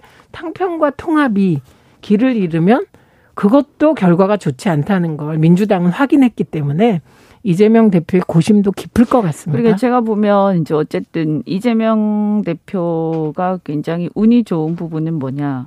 주변에 정성호 의원이라든가 뭐 김병기 의원은 제가 자세히 모릅니다만 정성호 의원은 굉장히 평이 좋죠. 평판이 좋은 분이죠. 국회 안에서도 그렇고. 그래서 상당히 이제 어 조화를 추구를 하고 네. 합리적인 분이세요. 그러니까 예를 들면 이제 이런 분들이 네. 측근으로 있는 것은 상당히 정말 어 운이 좋으신 거예요. 윤석열 대통령한테는 네. 측근으로 권성동 장재원 의원이 있습니다. 말씀 좀 네. 왜 이렇게 들립니다? 네, 하여튼 그래서 아니 그럼 뭐 어쨌든 하여튼 네. 운이 좋은 건 운이 좋은 거죠. 예? 뭐 부럽기도 하고 어떤 면에서 솔직히 말씀드리면. 근데 어쨌든 간에 그럼에도 불구하고 이제 이재명 대표죠 이제 네. 이재명 대표가 넘어야 그동안 그동안 또 보였던 면면을 보면 어떨 때 상당히 합리적으로 가다가 또 어떨 때 보면 어 굉장히 막 조롱도 막 하고 막 키득키득하시고 또 이렇게 남을 무시할 때도 있고 이런 것들도 보여 오셨잖아요. 그래서 도대체 사람들은 저 사람의 진 면목이 뭘까?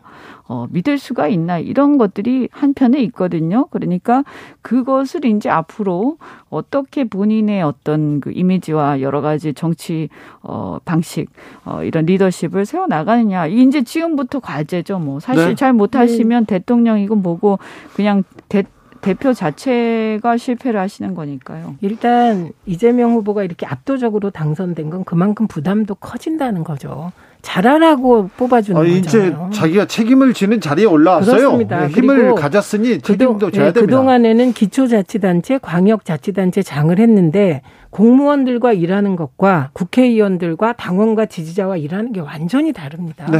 네, 그렇기 때문에 위기 기회이자 동시에 위기이고. 그런데 최민희 의원님 비명 친명 간의 갈등이 아, 민주당 내에 좀 있습니까? 있죠. 있어요? 예, 그 갈등이 없으면 정당이 종립하지 않죠. 없으면 그 아니면 그 독재예요. 인간, 인간 네. 사회가 아니죠. 그렇죠. 그래서 일단은 친명 비명 갈등 있습니다. 네. 그리고 저는 반명의 스탠스도 있다고 생각합니다. 예. 그리고 지지자들 중에도 있다고 생각해요.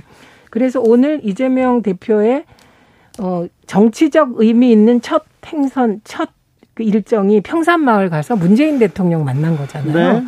그러니까 이거는 통합을 제일 과제로 당내 과제로 하겠다는 메시지이거든요. 네. 그럼 이제 이 통합적 메시지가 뭐 당직 인선 과정이나 등등 과정에서 통합과 동시에 또 한 얘기가 있어요. 능력 보겠다. 유능함을 보겠다. 이렇게 얘기했기 때문에 이제 지명직 최고위원 두 명 지명하고 그리고 당직 인선하는 거를 보면 이제 이 통합이 구체화돼 어떻게 구체화될 것인가 이게 나오게 되는 것이죠. 예.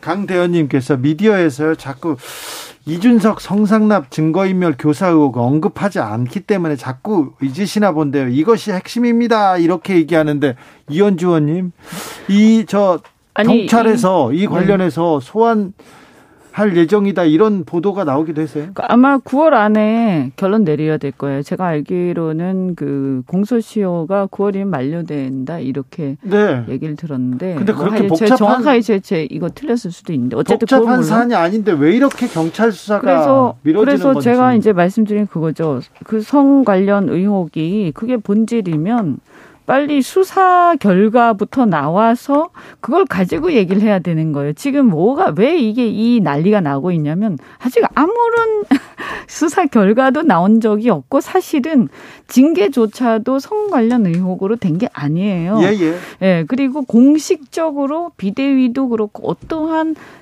당내 절차에서도 그것이 문제가 되어서 진행된 게 아니에요. 그러다 보니 이게 꼬이는 거예요. 예. 성 관련 의혹이 수사 결과로 빨리 나오고 그걸 보고 거기에 따라서 거기에 맞춰서 뭐 어떤 조치든 해나가면 누가 뭐라고 하겠어요. 만약에 문제가 있다라고 나오면 그것은 당연히 중징계도 가고 본인도 무슨 다른 뭐 당무 복귀라든가 혹은 비대위 안 된다라 이런 다툼의 여지 자체가 없어지는 거고요. 네. 만약에 문제가 없는 걸로 나오면 그러면 사실 이 모든 것이 굉장히 어리석은 절차가 되는 거죠. 지금 말씀하신 수사가 어느 정도 진행됐는지 우리가 알 길이 없지만 거기에 딱 부러지는 증거가 있었다면 이렇게 복잡했을까? 빨리 남아야 돼요. 그래서 이거가 그러게요.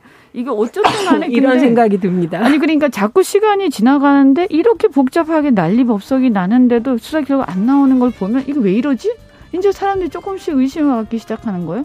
그래서 이거는요, 이거 빨리 수사 결과 안 나오면 정말 gon란해질 거예요. 언제까지 얘기를 해야 될지. 음. 근데 저, 뭐, 뭐 정권 뭘 출범 안 1년을 이 얘기를 해야 되는 건지 지금 110일이 넘었는데 계속 이준석 전 대표 주변 얘기를 하고 있습니다. 그러니까 서병수 의원의 태도에 따라 네. 조금 달라질 수 있습니다. 어떻게 될지 지켜보겠습니다. 최민희, 이현주, 이현주, 최민희 두 분 감사합니다. 고맙습니다. 고맙습니다.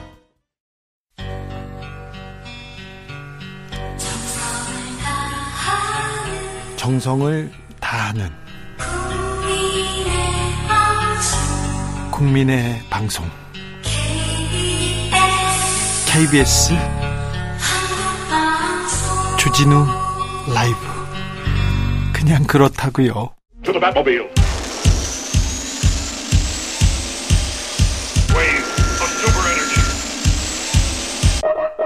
주기자의 1분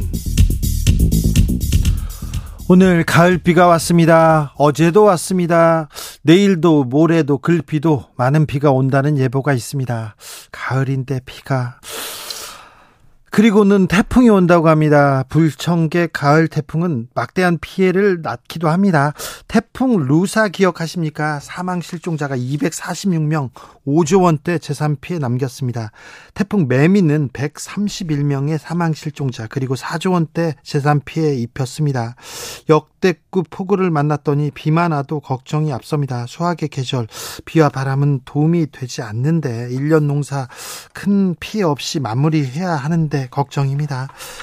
백두산에 폭설이 내렸습니다. 지금 천지는 출입을 봉쇄하고 제설 작업 벌이고 있다고 하는데요. 8월 폭설은, 폭설은 백두산에서도 극히 이례적이라고 합니다.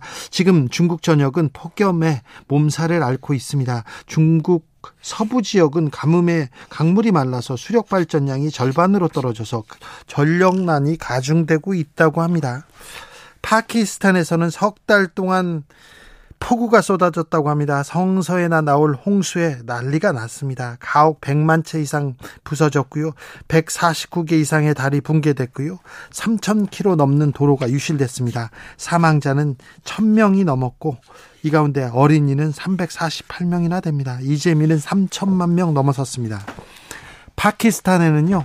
기후변화부 장관이라는 자리가 있습니다. 기후변화부 장관. 아, 우리도 없는데. 선진국도 몇 개 없는데 세이 레우만 기후변화부 장관은 우리는 10년 사이 가장 심각한 기후 재앙을 겪고 있다. 이는 전 세계적인 위기다라고 말했습니다. 지금까지 주기자의 1분이었습니다. 난 그의 손을 만질 때 그의 날도 양이은 악뮤가 불렀습니다. 나무 보았지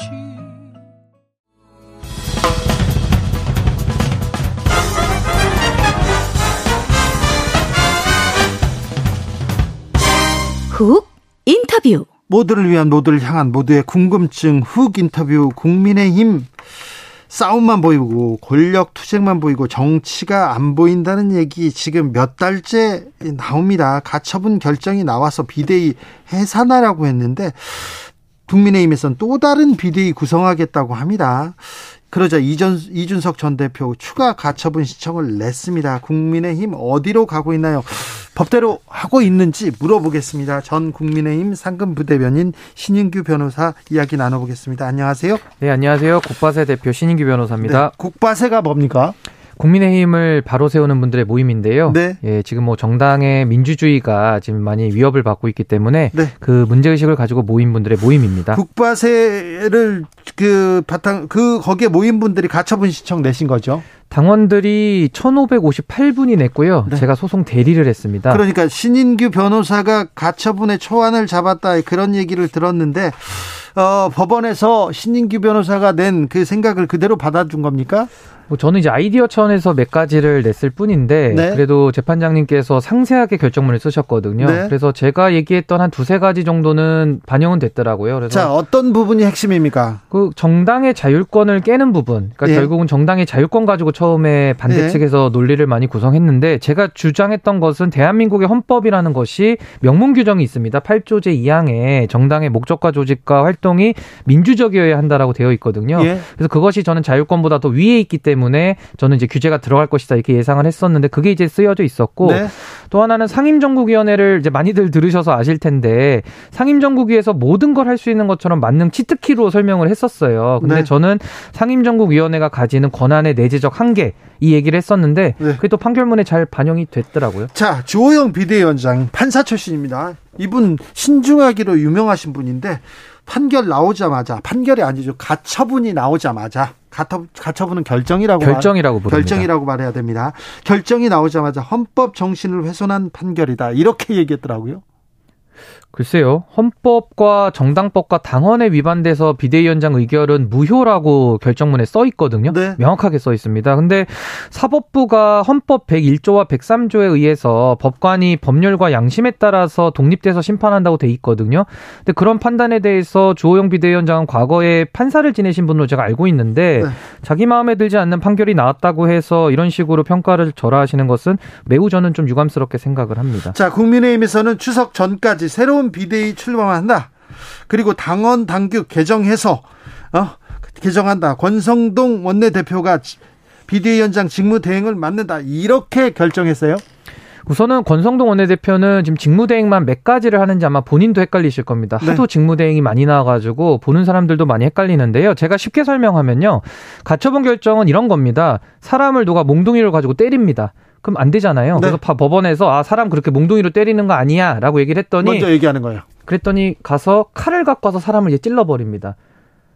그러니까 이제 비유하자면 그런 거예요. 네네. 그러니까 몽둥이로 사람을 때리지 말라고 했더니 아 그래 때리니까 시끄러웠지 않겠습니까? 네. 가서 이제 흉기 갖고 사람을 찔러서 이제 더안 이상. 예. 소리 안 나게 하겠다라는 것이 지금 나오는 당원 당규를 바꿔서 사법부의 결정을 우회해서 자신들이 뜻을 관철시키겠다. 예. 굉장히 심각한 겁니다. 참 너무 무섭습니다. 비유도 무서운데 그러면 지금 국민의힘에서 법을 안 지키고 있습니까? 법을 존중하지 않습니까? 지금 법을 안 지키는 게 아니라 헌법을 무시하고 있죠.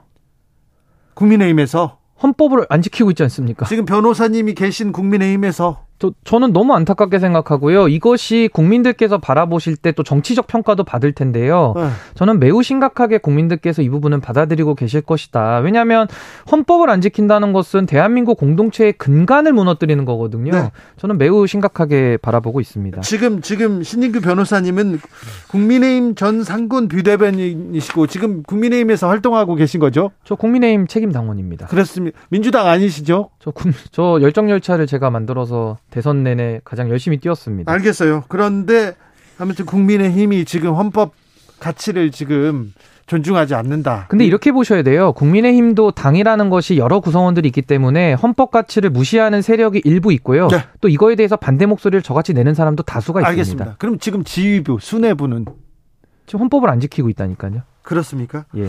자, 이준석 전 대표가 지금 이거 문제 있다.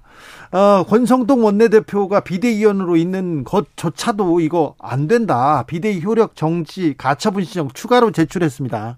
이건 무슨 내용입니까? 저는 사실 이게 시급한 일이기 때문에 가처분은 빨리 제기를 해야 돼서 저는 예. 시의적절했다고 보고요. 문제의 핵심은 이겁니다. 법원에서 비대위원장이 무효기 때문에 비대위원장의 직무를 정지했어요. 그러니까 주호영 원내대표는 지금 권한이 없습니다. 예? 근데 권한이 없는 직책이라고 할 수 있는 무효인 비대위원장 자리를 지금 직무대행 하겠다 그러거든요. 네. 근데 무효인데 어떻게 직무대행을 합니까?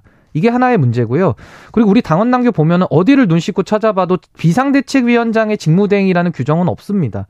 그런데 비대위원장은 법원에서 법원에서 가처분 결정으로 비대위원장은 무효다. 효력 정지를 했지만 비대위원들은 안 했다. 이렇게 얘기를 하는 사람들이 있어요. 뭐 국민의힘. 그거죠. 원내대표가 나는 직무대행만 사퇴하고 원내대표는 할 거야라는 불가능한 얘기를 하는 것처럼 지금도 비대위원장은 무효지만 비대위원은 유효야라고 주장하신다면은 법원이 비상 상황이 아니라서 비대위 하지 말라고 했거든요. 네. 헌법 위반이라고 얘기했는데 본인들은 그것이 비상 상황이라고 우기고 있는 것이고 비상 상황이 아니라서 비상대책위원장이 지금 효력이 정지된 상황에서 그 밑에 있는 심지어 주호영 무효인 비대위원장이 임명한 비대위원들이 자신들은 행동을 하겠다? 그럼 그분들은 도대체 어떤 비상을 위해서 하고 있습니까?라고 묻지 않을 수가 없습니다. 네. 왜 국민의힘은 이 문제를 해결하려고 하지 않죠, 지금? 아무래도 잘못을 시인하기 위해서는 용기가 필요하거든요. 근데 그 용기가 매우 부족하다고 저는 평가를 합니다. 그렇습니까? 계속해서 지금 어 국민의힘 지금 지도부하고 이준석 전 대표 윤핵관과 전 대표 간에 이런 그 갈등이 계속되고 있는데 어, 마무리될 기미가 보이지 않아요. 이제 뭐 조만간 마무리 될 겁니다. 어떻게요? 이제 사법부에서 결정을 내렸고 이 사법부의 결정까지도 지금 우회해서 자신들의 목표를 이루겠다는 것이거든요. 이거 반헌법적이기 때문에 역사에 남겨야 되는 것이고 법원에서 저는 현명한 판단으로 제동을 걸어줄 거라고 확신을 합니다. 법원에서 법원에서 가처분 결정을 내렸는데 그 헌법 무시라고 또 또또 그렇게 가면 어떻게 합니까? 근데 일단은 현재 즉 비대위원들에 대해서는 효력이 있다라고 주장을 하고 있기 때문에 네. 거기에 대해서는 주호영 비대위원장의 무효인 것을 확인한 판결을 근거로 해서 비대위원들까지는 가처분을 걸면은 원상복구가 될 수밖에 없거든요. 원상복구가 된다는 뜻은 원내대표를 새로 뽑고 그분이 직무대행을 당원에 따라 맡으면서 이 지도부를 관리하는 것입니다. 그 원칙대로 돌아가야 됩니다. 원칙대로요? 원칙을 지켜야죠. 원칙을 안 지켜서 여기까지 온 거 아닙니까? 그러니까 다시 원상복구를 하고 원칙을 되살려야 되지 않겠습니까? 알겠습니다. 지난 주말에 또 의총에서 결의문 냈어요. 그리고 이준석 전 대표의 언행에 대해서 강력 규탄한다. 추가 징계하는 당 윤리 조속한 처리 촉구한다. 이렇게 얘기하던데. 뭐 저는 의총 만능주의를 저는 좀 경계해야 된다고 보는데요. 의총의 권한에 당 지도부를 흔들 수 있는 권한 일도 없습니다. 그 저는 당헌을 좀 찾아서 읽어보시기를 권하고 싶고요. 발언 가지고서 지금 계속 규제를 말하고 있는데요. 그 민주주의 민주주의를 표방하는 정당은 발언을 가지고서 규제하기 시작하면 민주주의 못합니다. 그래서 전 이준석 대표에 대해서 항의는 할 수 있어요. 왜 그렇게 말하느냐, 네. 왜 태도가 그러느냐라고 나무랄 수는 있겠습니다만은 저는 표현을 가지고 규제한다고 하면은 공평한 기준이 적용이 돼야 되는 것이기 때문에 이준석 대표 말고도 우리 당에서 문제되는 발언들을 하신 분들 많거든요. 전 그런 분들에 대해서도 그럼 규제를 할 것이냐, 저는 상당히 어, 민주주의 정신과 매우 먼 행동이다. 저는 이렇게 규정하고 있습니다. 어, 대통령이 출근길에 중지를 모은 변론 존중해야 한다. 이런 얘기를 했는데 이 부분은 어떻게 보십니까, 변호사님? 저는 정당의 주인이 누구인지를 묻고 있고요. 정당의 주인이 국회의원이라고 보는 인식하에서는 민주주의가 이루어질 수 없는 것인데 그렇다면 의원총회에 권위를 부여해서 조용히 덮고 넘어가자라고 말할 수 있겠습니다만은 정당의 주인이 당원이라고 본다면은 이 결정은 완전히 잘못된 것이거든요. 그래서 저는 헌법 1조에서도 대한민국의 주권이 국민에게 있거든요. 당원의 당권도 당원들한테 있는 겁니다. 그 원칙대로 돌아가면은 이것이 총의가 모아졌기 때문에 그냥 덮고 넘어갈 수 있다. 그런 성질의 것이 아닙니다. 그것이 정당 민주주의라고 하는 법원의 결정의 취지이기도 합니다. 6466님께서 솔직히 이제는 누가 잘못한 건지 잘한 건지도 모르겠고요. 보고 있으면 눈살만 찌푸려져요. 7970님 명절 앞둔 서민들 먹고 살기 힘든데 여야 권력 다툼에 정신없네요. 특별히, 특별히 정부 여당 여당 지금 뭐 하고 있는지 지금 정부 여- 국민의힘의 다툼 이 그 내홍에 국민 민생은 아예 빠져 있지 않습니까? 왜 그래요? 저는 이런 시청자분들의 말씀에 저는 참 송구하고 죄송하다는 말씀을 일단 드리고 싶고요. 이게 사실은 사실 먹고 사는 문제 저도 시급하다는 거 누구보다 압니다만은 과거 독재 정권도 경제는 잘했기 때문에 정치는 독재를 해도 우리가 넘어가지 않지 않습니까? 전 잘못됐다고 보거든요. 네. 지금도 마찬가지입니다. 민생이 급하다고 해서 이 정당 민주주의가 말살되는 거의 정당 독재 수준인데 네. 이것을 허용하기 시작하면 우리의 정치적 자유와 헌법이 보장한 기본권들은 저는 영원히 말살될 것이다. 그래서 저는 이 부분에 대해서 문제 제기를 초장해야 된다고 봅니다. 1750님, 누굽니까? 국민의힘이 이런 분이 있었나요? 신인규 전 국민의힘 상근 부대변인이었습니다. 지금은 전이 됐죠. 네, 전입니다. 앞으로 이 문제 어떻게 풀어야 됩니까? 어떻게 정리해야 됩니까? 저는 모든 것이 세상 일이라는 것이 사필 규정이라고 보고요. 결자 해지라는 말이 있습니다. 네. 그러니까 문제를 일으킨 사람들이 문제를 해결하고 거기에 따른 책임을 지면 됩니다. 근데 지금은 고집을 부리기 때문에 이 부분에 대해서는 저는 국민 여론이 그건 용납하지 않을 것이다 이렇게 생각하고 있습니다. 구체적으로 어떻게 해야 됩니까? 조금. 지금 일단은 비대위는 해산이 돼야 되는 것이고요. 저 예. 무효인 비대위이기 때문에 의미가 없습니다. 과거 최고위원회가 작동할 수 있도록 보궐선거를 통해서 최고위원을 세워야 되고요. 그 지도부가 이 당을 관리하는 것이 현재 민주주의를 지키는 길입니다. 네. 아, 이준석 전 대표는 앞으로 어떻게 한답니까? 뭐 이준석 대표는 언론 인터뷰를 이제 줄이고 아무래도 지역에서 지금 뭐 활동을 하고 있다라고 듣고 있는데 어쨌든 법원을 통해서 지금은 사실관계가 바로 잡혀지고 있기 때문에 저는 법원의 판단을 존중하는 태도로서 저는 지금처럼 어 하는 것이 저는 좋다 이렇게 봅니다. 네. 이준석 전 대표와 윤석열 대통령은 화해할 수 있을까요? 뭐 그건 두 분에게 달려있기 때문에 그건 제가 뭐라고 말할 수는 없습니다만은 네. 사실 원칙이 무너진 상황 속에서는 그런 네. 화해나 이런 부분에 대한 것보다는 원칙을 바로 세우면 그런 화해와 같은 것들은 좀 감정적인 거 아니겠습니까? 저는 알아서 따라올 것이다. 전 이렇게 보고 있습니다.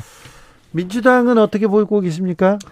저 지금 국민의힘은 민주주의가 무너지고 있어서 참 문제인데 민주당은 민주주의가 아예 사라졌죠. 그러니까 거의 뭐 1인 지배 체제가 이제 완성이 되는 것 같은데 1인 지배라니요. 저는 이- 이재명 후보의 대표가 된 거에 대해서 전 책임 정치 실정이라고 저는 비판을 안 할 수가 없습니다. 어떤 부분에서요? 어, 대선에서 패배했고 지선에서 패배한 사람이 정치적 책임과 반성과 성찰에 대한 거 전혀 없이 또 당 대표가 나와서 77.77을 받는다는 것이 저 같은 평범한 시민의 눈에서는 굉장히 의아하게 보이고 과연 저 당에서 쓴소리를 할 수 있을까? 용기를 낼 수 있을까? 저는 의구심이 많이 들고 아니 있습니다. 민주당원들이 원한 대지 않습니까? 민주당원들은 이재명 체제가 좋다고 하지 않습니까? 근데 원래 목소리라는 것이요. 우리 네. 국민의힘처럼 다양한 목소리가 있는 것이 민주주의고요. 네. 그런 다양한 의견의 경쟁을 통해서 저는 좀 더 좋은 대안을 도출할 수 있다 이렇게 보고 한 명에게 권력이 쏠리면요. 모든 권력이 집중되면은 망가지는 겁니다. 저는 민주당이 180석을 가지고 국회를 망가뜨렸던 과거 사례를 봐도 힘의 집중이 꼭 좋은 것은 아니다. 전 이렇게 말씀드리고 싶습니다. 아 지금 국민의힘의 갈등은 민주적인 건가요? 지금 민주주의를 지키 기 위해서 많은 당원들이 고군분투하고 있거든요. 아까 변호사님 아까 뭐 헌법 가치 훼손이다, 헌법 위반이다 이렇게 무시다 이렇게 얘기해놓고 갑자기 이렇게 민주주의를 지킨다고 하시면 어떡해요? 저 국민의힘 바로 세우기 위해서 지금 네. 잠도 못 자고 열심히 일하고 있습니다. 아 그렇습니까? 네. 아, 속보입니다. 검찰에서 공직선거법 위반 혐의로 최재형 의원 불구속 기소했습니다. 어떤 내용인지는 아, 자세히 어, 나중에 저희가 시간을 갖고 이렇게 얘기해 보겠습니다. 아, 국민의힘이 국민들한테 좀 돌아와야 될 텐데 지금은 조금 동떨어져 있습니다. 많이 동떨어져 있는데요. 네. 제가 국민의힘 당원으로서 네. 국민의힘 한번 잘 똑바로 바로 세워 보겠습니다. 그렇겠습니까? 열심히 해 보겠습니다. 지켜보겠습니다. 네, 감사합니다. 지금까지 전 국민의힘 상근 부대변인이었습니다. 신인규 변호사 이야기 들었습니다. 감사합니다. 네, 감사합니다. 정치 피로, 사건 사고로 인한 피로, 고달픈 일상에서 오는 피로. 오늘 시사하셨습니까? 경험해 보세요. 들은 날과 안 들은 날의 차이. 여러분의 피로를 날려줄 저녁 한 끼 시사. 추진우 라이브.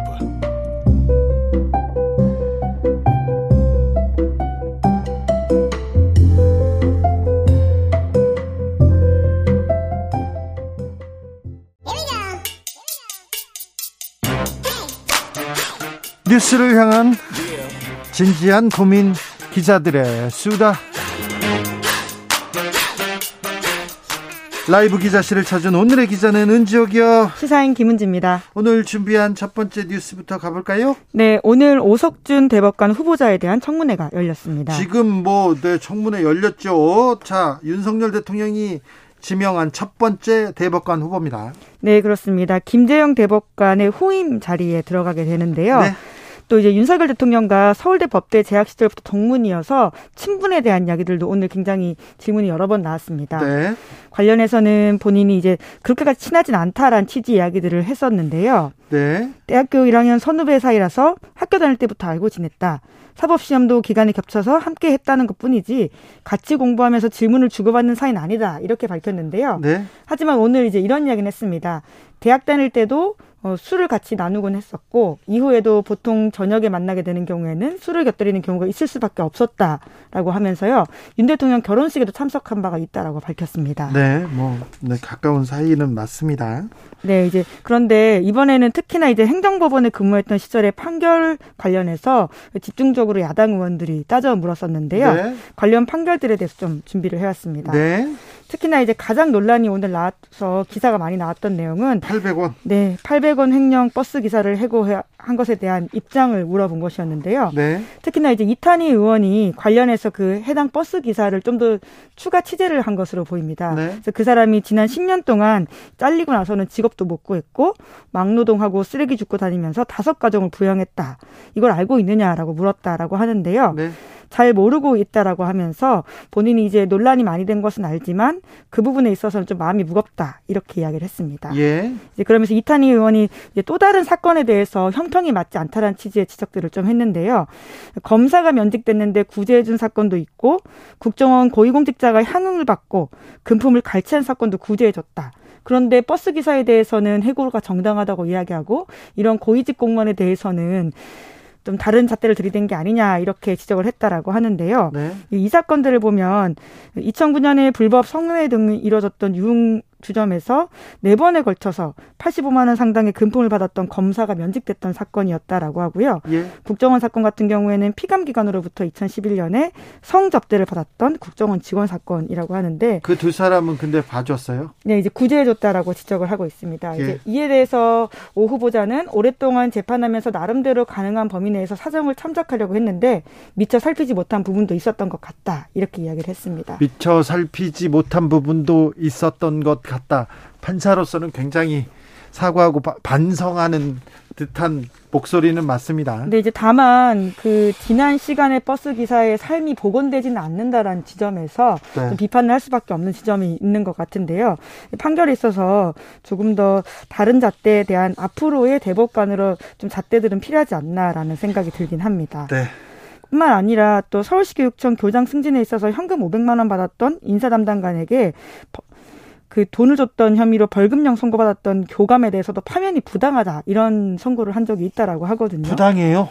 돈은 네. 뇌물을 줬는데 네, 이제 실제로 이제 이거 500원 이상의 뇌물 공여는 파면이라고 하는 교육청 징계 기준이 법원에 기속하는 효력이 없다. 이렇게 아주 법적인 잣대를 들이댔다라고 하는데요. 네. 하지만 2심, 3심에서는 이게 다 뒤집어져서 파면이 정당하다고 나왔다라고 합니다. 아, 1심에서 이 그 판사님께서 내린 판결이 판결이 좀 부당하다. 2심에선 바뀌고 대법원에서도 바뀌었군요. 네, 이제 아무래도 고위직 혹은 화이트 칼라 범죄와 관련해서는 조금 더 덜 날카로운 잣대를 댄 게 아니냐 이런 비판들이 있을 수밖에 없는 상황이었는데요. 그렇죠. 그것 말고도 이제 2년 8개월 동안 연구 용역 자금 2억 7천만 원 횡령했던 대학 교수가 있는데요. 이걸로 이제 주식 투자 이런 데 썼다라고 합니다. 네. 벌금 1천만 원 선고받았다라고 하는데 이 사람 해임도 부당하다라는 판결을 했다라고 해요. 자, 그러니까 검사 검사 국정원 요원 그리고 교수, 또 교수 예, 교장, 교 이런 아, 교감이죠. 예, 예. 이런 사람들은 이렇게 한테는 좀 관대한 잣대를 이렇게 들이댔군요. 네, 이제 근데 이 사건도 항소심에선 뒤집어졌습니다. 그래요? 네 네. 어떻게 판결하셨지? 아, 이 오석준 대법관 후보자는 대법원장이 될 가능성이 내년에 대법원장이 될 가능성이 매우 높습니다. 그래가지고 잘 따져봐야 되는데, 어, 어 부, 부- 부자들이나 힘 있는 사람들은 변호사를 변호사를 판사하고 맞춤형으로 이렇게 친분이 있는 사람들을 이렇게 어, 고용해가지고 이 죄를 줄이곤 하는데 이런 분은 아니었으면 그런 생각 그런 것 때문에 이런 전관이나 가까운 변호사 때문에 이렇게 뜻이 바뀌거나 자기의 기준이 바뀌거나 그러진 않았겠지요. 네, 네. 본인도 이제 성찰하겠다는 취지 이야기를 오늘 했다라고 하는데요. 네. 아, 하지만 이제 원심이 상급심에서 이제 그대로 인정된 사건들 같은 경우에는 또 판결 내용을 존중할 필요가 있다 이런 취지의 주장도 했다라고 합니다. 네, 알겠습니다. 네. 아, 말은 이렇게 신중하게 이렇게 공손하게 하는데 어떻게 되는지 좀 지켜보겠습니다. 다음 만나볼 뉴스는요. 네, 윤석열 대통령 취임식 초청자 명단을 둘러싸고 소위 미스테리가 계속되고 있습니다. 미스테리요? 네, 이제 이게 있냐 없냐 가지고 계속 말이 바뀌고 있는 상황이어서 처음에 명단이 없다고 얘기하지 않았나요? 네, 이제 그러니까 이 명단이 왜 논란이 되고 있냐면요. 네. 이제 김건희 여사와 가까운 사람으로 보이는 이들이 초청됐다라는 지점들, 특히나 이제 도이치모터스 주가 조작 사건에 연루됐던 대표의 아들이나 극우 유튜버, 그리고는 장모 통장 잔고 위조 공범 이런 사람들이 좀 초청되었다라는 보도가 있어서 그러면 이거 좀 명단을 가지고 와라라고 그렇죠. 언론사와 그리고는 의원실, 예, 국회가 그런 요청을 할 수 있는 곳이기 네. 때문에 있었는데요. 처음에는 파기해서 없다라고 했었습니다. 네. 왜냐하면 개인 정보이기 때문에라고 했던 파기했다고 막. 하더라고요. 네, 그런데 어제 이제 KBS 보도에 따르면 정부가 윤석열 대통령의 취임식 초청자 명단을 보관하고 있다. 이렇게 보도가 나왔고요. 게다가 정부는 각 기관으로부터 공문으로 접수한 초청자 명단을 보관 중이고 국가기록원으로 이관을 추진하고 있다. 이렇게 밝혔습니다. 어, 뭐 명단이 나오기도 했어요. 다른 네, 언론사에. 심지어 언론사의 한겨레 신문이 추가적인 보도들을 한 바가 있거든요. 근데 이제 공식적으로 보관하고 있지 않고 그것은 법에 따라서 다 파기했다라고 했던 건데요. 이게 좋지 않아요. 말이 계속 바뀝니다. 네, 이제 게다가 이제 KBS 보도에 따르면 이제 오영환 의원실 질의에 대해서 어, 아까와 같은 말씀을 했다, 이야기를 했다라고 하는 건데요. 공문으로 접수했던 초청자 명단은 공공기록물 관리법에 따라서 국가기록원을 이관 추진 중이다. 심지어 이제 초청장에 발행된 사람이 구체적인 숫자도 나왔는데요. 4만 4,570장이라고 합니다. 네. 네, 이제 이에 대해서 왜 자꾸 말이 자꾸 바뀌냐 이런 이야기가 나올 수밖에 없어서요. 오늘 국회에 출석했던 이상민 행안부 장관이 실무자가 잘못 이야기한 거다 이런 식의 이야기를 했습니다. 이것도 나빠요. 네, 이제 지금 초청자 명단 같은 경우에는 공문 접수가 있고 인터넷 이메일로 신청과 추천 명단 이렇게가 있는데 네. 후자가 지금 다 파기가 된 거다라는 식의 이야기를 하면서 앞에 이 것들은 대통령 기록물로 이관 작업하고 있다라고 밝히긴 했습니다. 매우 논란에 대처하는 대통령실의 자세 굉장히 좀 아마추어 같습니다. 문제를 적극적으로 문제가 드러나면 뭐 이거는 어떻다 이렇게 적극적으로 해명하지 않고 말꼬리 말을 좀 돌립니다. 계속 돌립니다. 이, 이 취임식 참석자 명단에서도 계속 말을 바꾸고요. 몰랐다. 실무자가 잘못 설명한 것 같다. 이렇게 얘기합니다. 아, 김건희 여사의 논문 그리고 주가 조작에 대해서도 계속해서 논란에 대응하지 않고 그냥 아, 말을 바꾸는 바꾸는 얘기를 계속 하고 있는데 이런 태도 굉장히 부적절합니다. 부적절하고 걱정만 안겨준다는 거 이거 아 이거 어, 누가 결정한 건지는 모르겠지만 모르겠지만 굉장히 좀 부, 어, 대통령과 주변 사람들한테 부담 주고 있습니다. 네. 굉장히 좀 능력을 능력이 없는 분이 이 자리에 있는 것 같다 이런 생각 해봅니다. 다음 뉴스로 가볼게요. 네, 미국 백악관 트위터가 세계적으로 화제가 됐습니다. 어떤 내용입니까? 예, 일종의 미국식 내로남불을 백악관 공식 트위터 계정에 나서서 저격을 했기 때문인데요. 뭐죠? 네, 소재가 학자금 탕감 관련된 정책입니다. 네. 바이든 정부가 역대 최대 규모의 학자금 대출 탕감을 하겠다 이런 계획을 세운 바가 있거든요. 예. 이제 그러자 공화당 의원들이 이에 대해서 비판을 했습니다. 네. 그러자 백악관 트위터가 나서서 그 의원들의 이야기를 하나하나 리트윗하면서 이 사람들도 이제 과거에 이렇게 비탄감을 받은 바가 있다라는 것을 알렸는데요. 네. 그러니까 네가 하면 비탄감이고 내가 하면 문제가 되는 거냐 이런 취지의 공격을 한 것이죠. 네. 네, 이제 특히나 이제 백악관 같은 경우에는 과거에 해당 의원들이 급여 보호 프로그램 대출로서 거의 2억 4천만 원 가까이 탕감받았다. 그러니까 자기는 혜택 받아놓고 왜 비판하냐 이런 식의 이야기를 한 건데요. 이 급여 보호 프로그램 PPP 대출이 뭡니까? 예, 트럼프 행정부 당시에 코로나로 타격을 입었던 중소기업과 자영업자를 위한 제도인데요. 네. 대출금을 직원 급여 등 일자리 유지에 활용하면 상환을 면제해 주는 상황이었습니다. 네. 그러니까 뭐 학자금과 그리고 자영업자 이것만 다를 뿐이지 본질적으로는 탕감이란 차원에서 같다라고 볼 수 있는 건데요. 네. 이 사람들은 자기가 해놓고서는 또 이게 왜 불공정하냐라는 식으로 백악관에서 어, 일정 부분 공격적으로 대응을 한 건데요. 어, 이것들에 대해서는 굉장히 반응이 좋았습니다. 네. 전 세계적으로 77만 명 이상이 좋아요를 눌렀고 27만 명 이상이 리트윗을 했다라고 하는데요. 네. 세계적으로 실시간 트렌드에 오를 정도의 숫자라고 보시면 됩니다. 그런데 그 그럼 의원들도 좀 반발하거나 그러지 않습니까? 네, 이제 계속해서 이제 바이든 행정부 이제 특히나 중간 선거가 다가오고 있기 때문에요. 계속 공격을 하고 있긴 한데요. 하지만 이러한 음, 바이든 정부의 정책에 대해서 또 호응도 그만큼 있는 상황이라서 굉장히 첨예한 쟁점이 되고 있다라고 보시면 될 것 같습니다.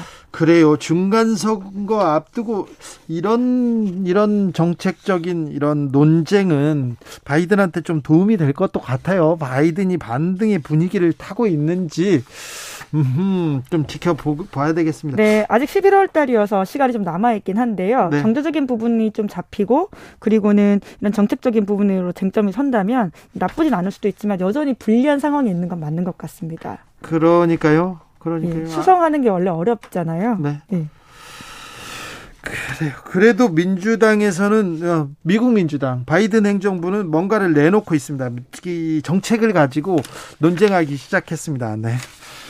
우리도 그래야 될 텐데, 우리도 그래야 될 텐데, 우리는 아직 그렇지 못하고 있는 것 같습니다. 문, 윤, 윤석열 정부가 어떤 정책을 놓고 어, 민주당과 이렇게 토론하고 논쟁하는 모습 보고 싶습니다. 기자들의 수다 시사인 김은지 기자와 함께했습니다. 감사합니다. 네, 고맙습니다. 교통정보센터 다녀올까요, 김민희 씨?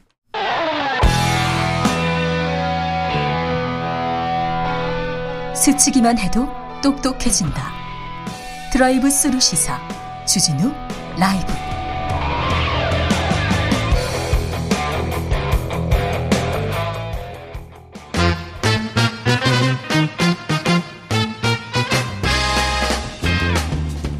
뉴스와 화제, 여론조사와 빅데이터로 집중 분석해 보겠습니다. 여론과 민심. 이강윤 한국사회 여론연구소 소장 어서 오세요. 안녕하세요. 전민기 한국인사이트 연구소 팀장 안녕하세요. 네, 반갑습니다. 네. 가을이 왔어요. 네. 소장님은 안 추우세요? 춥습니다. 추운데 이렇게 반팔. 어, 네, 젊습니다. 좋아요. 네. 윤석열 대통령이 지난주였습니다. 대구 서문시장 방문했습니다. 예. 근데요, 며칠 후 보니까 이준석 전 대표도 대구를 찾았더라고요. 지금 경상도에 있더라고요. 네. 대구도 찾고. 네. 아, 보수당에서는 무슨 일만 있으면 일단 대구에 갑니다. 예. 네. 거기가 1번지이고 네. 또 가면 고향이라고들 느끼실 거고. 네. 이명박 정부 시절에 제가 그때 이제 이명박 대통령이 정권을 잡으니까 대구 분들, 경북 분들이 뭐 엄청나게 이제 중요한 자리에 올라가지 않습니까? 그런데 그 대구 분그 권력자들이 모인 자리에 갔어요. 갔는데 대구냐고 물어보더라고요. 대구면 대구 아니면 안 된대요. 그 옆에 있는 분이 아 어머니가 대구야 이렇게 얘기해가지고 이렇게 어. 어, 그래 대구야 그럼 대구 이렇게 얘기하더라고요. 지금 윤 대통령이나 이준석 전 대표나 보수층 지지를 확고화하는 게 어느 때보다도 절박하고 필요한 상황 아닙니까? 예. 결국 묘하게 경쟁 관계에도 들어가 있기도 하고. 네. 그러니까 서로가 그런 현실적 필요가 너무 강하기 때문에 보수 지지층의 본산이라고 할 수 있는 대구에 가서 서문시장 대구 하면 또 서문시장이잖아요. 왜 또 서문시장? 모르겠어 정말 그 남대문 시장 같은 데인가? 몇 년 전부터 아니요 그 동구 서구 남구 다 있는데 꼭 네. 서문시장으로 가요. 박근혜 대통령도 서문시장에 그렇죠. 이렇게 했던 네. 것 같아. 아무튼 거기에 가서 지지층 확보 예. 또는 다잡기, 존재감 각인 뭐 이런 거겠죠. 네, 뭐 민심을 좀 잡고 있는지 잘 모르겠습니다. 그런데요.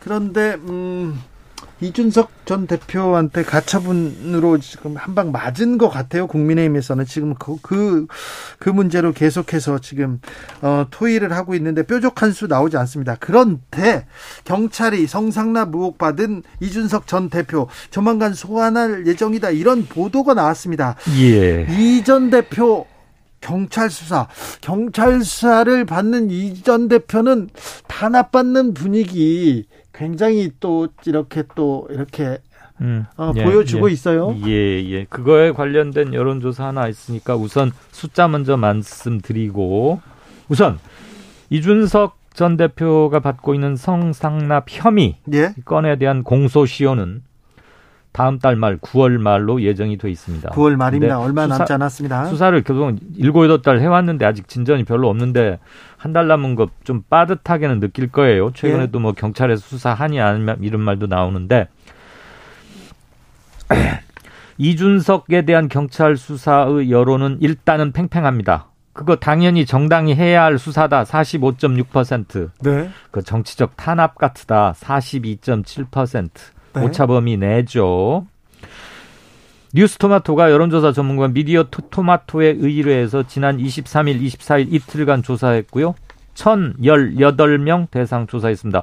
여론조사 심의위원회 홈페이지 보시면 되겠고요. 네. 재미있는 게 연령별로 상당히 차이를 보이는데 네. 20대, 30대 흔히들 이준석의 지지 계층이라고들 알고 있잖아요. 네.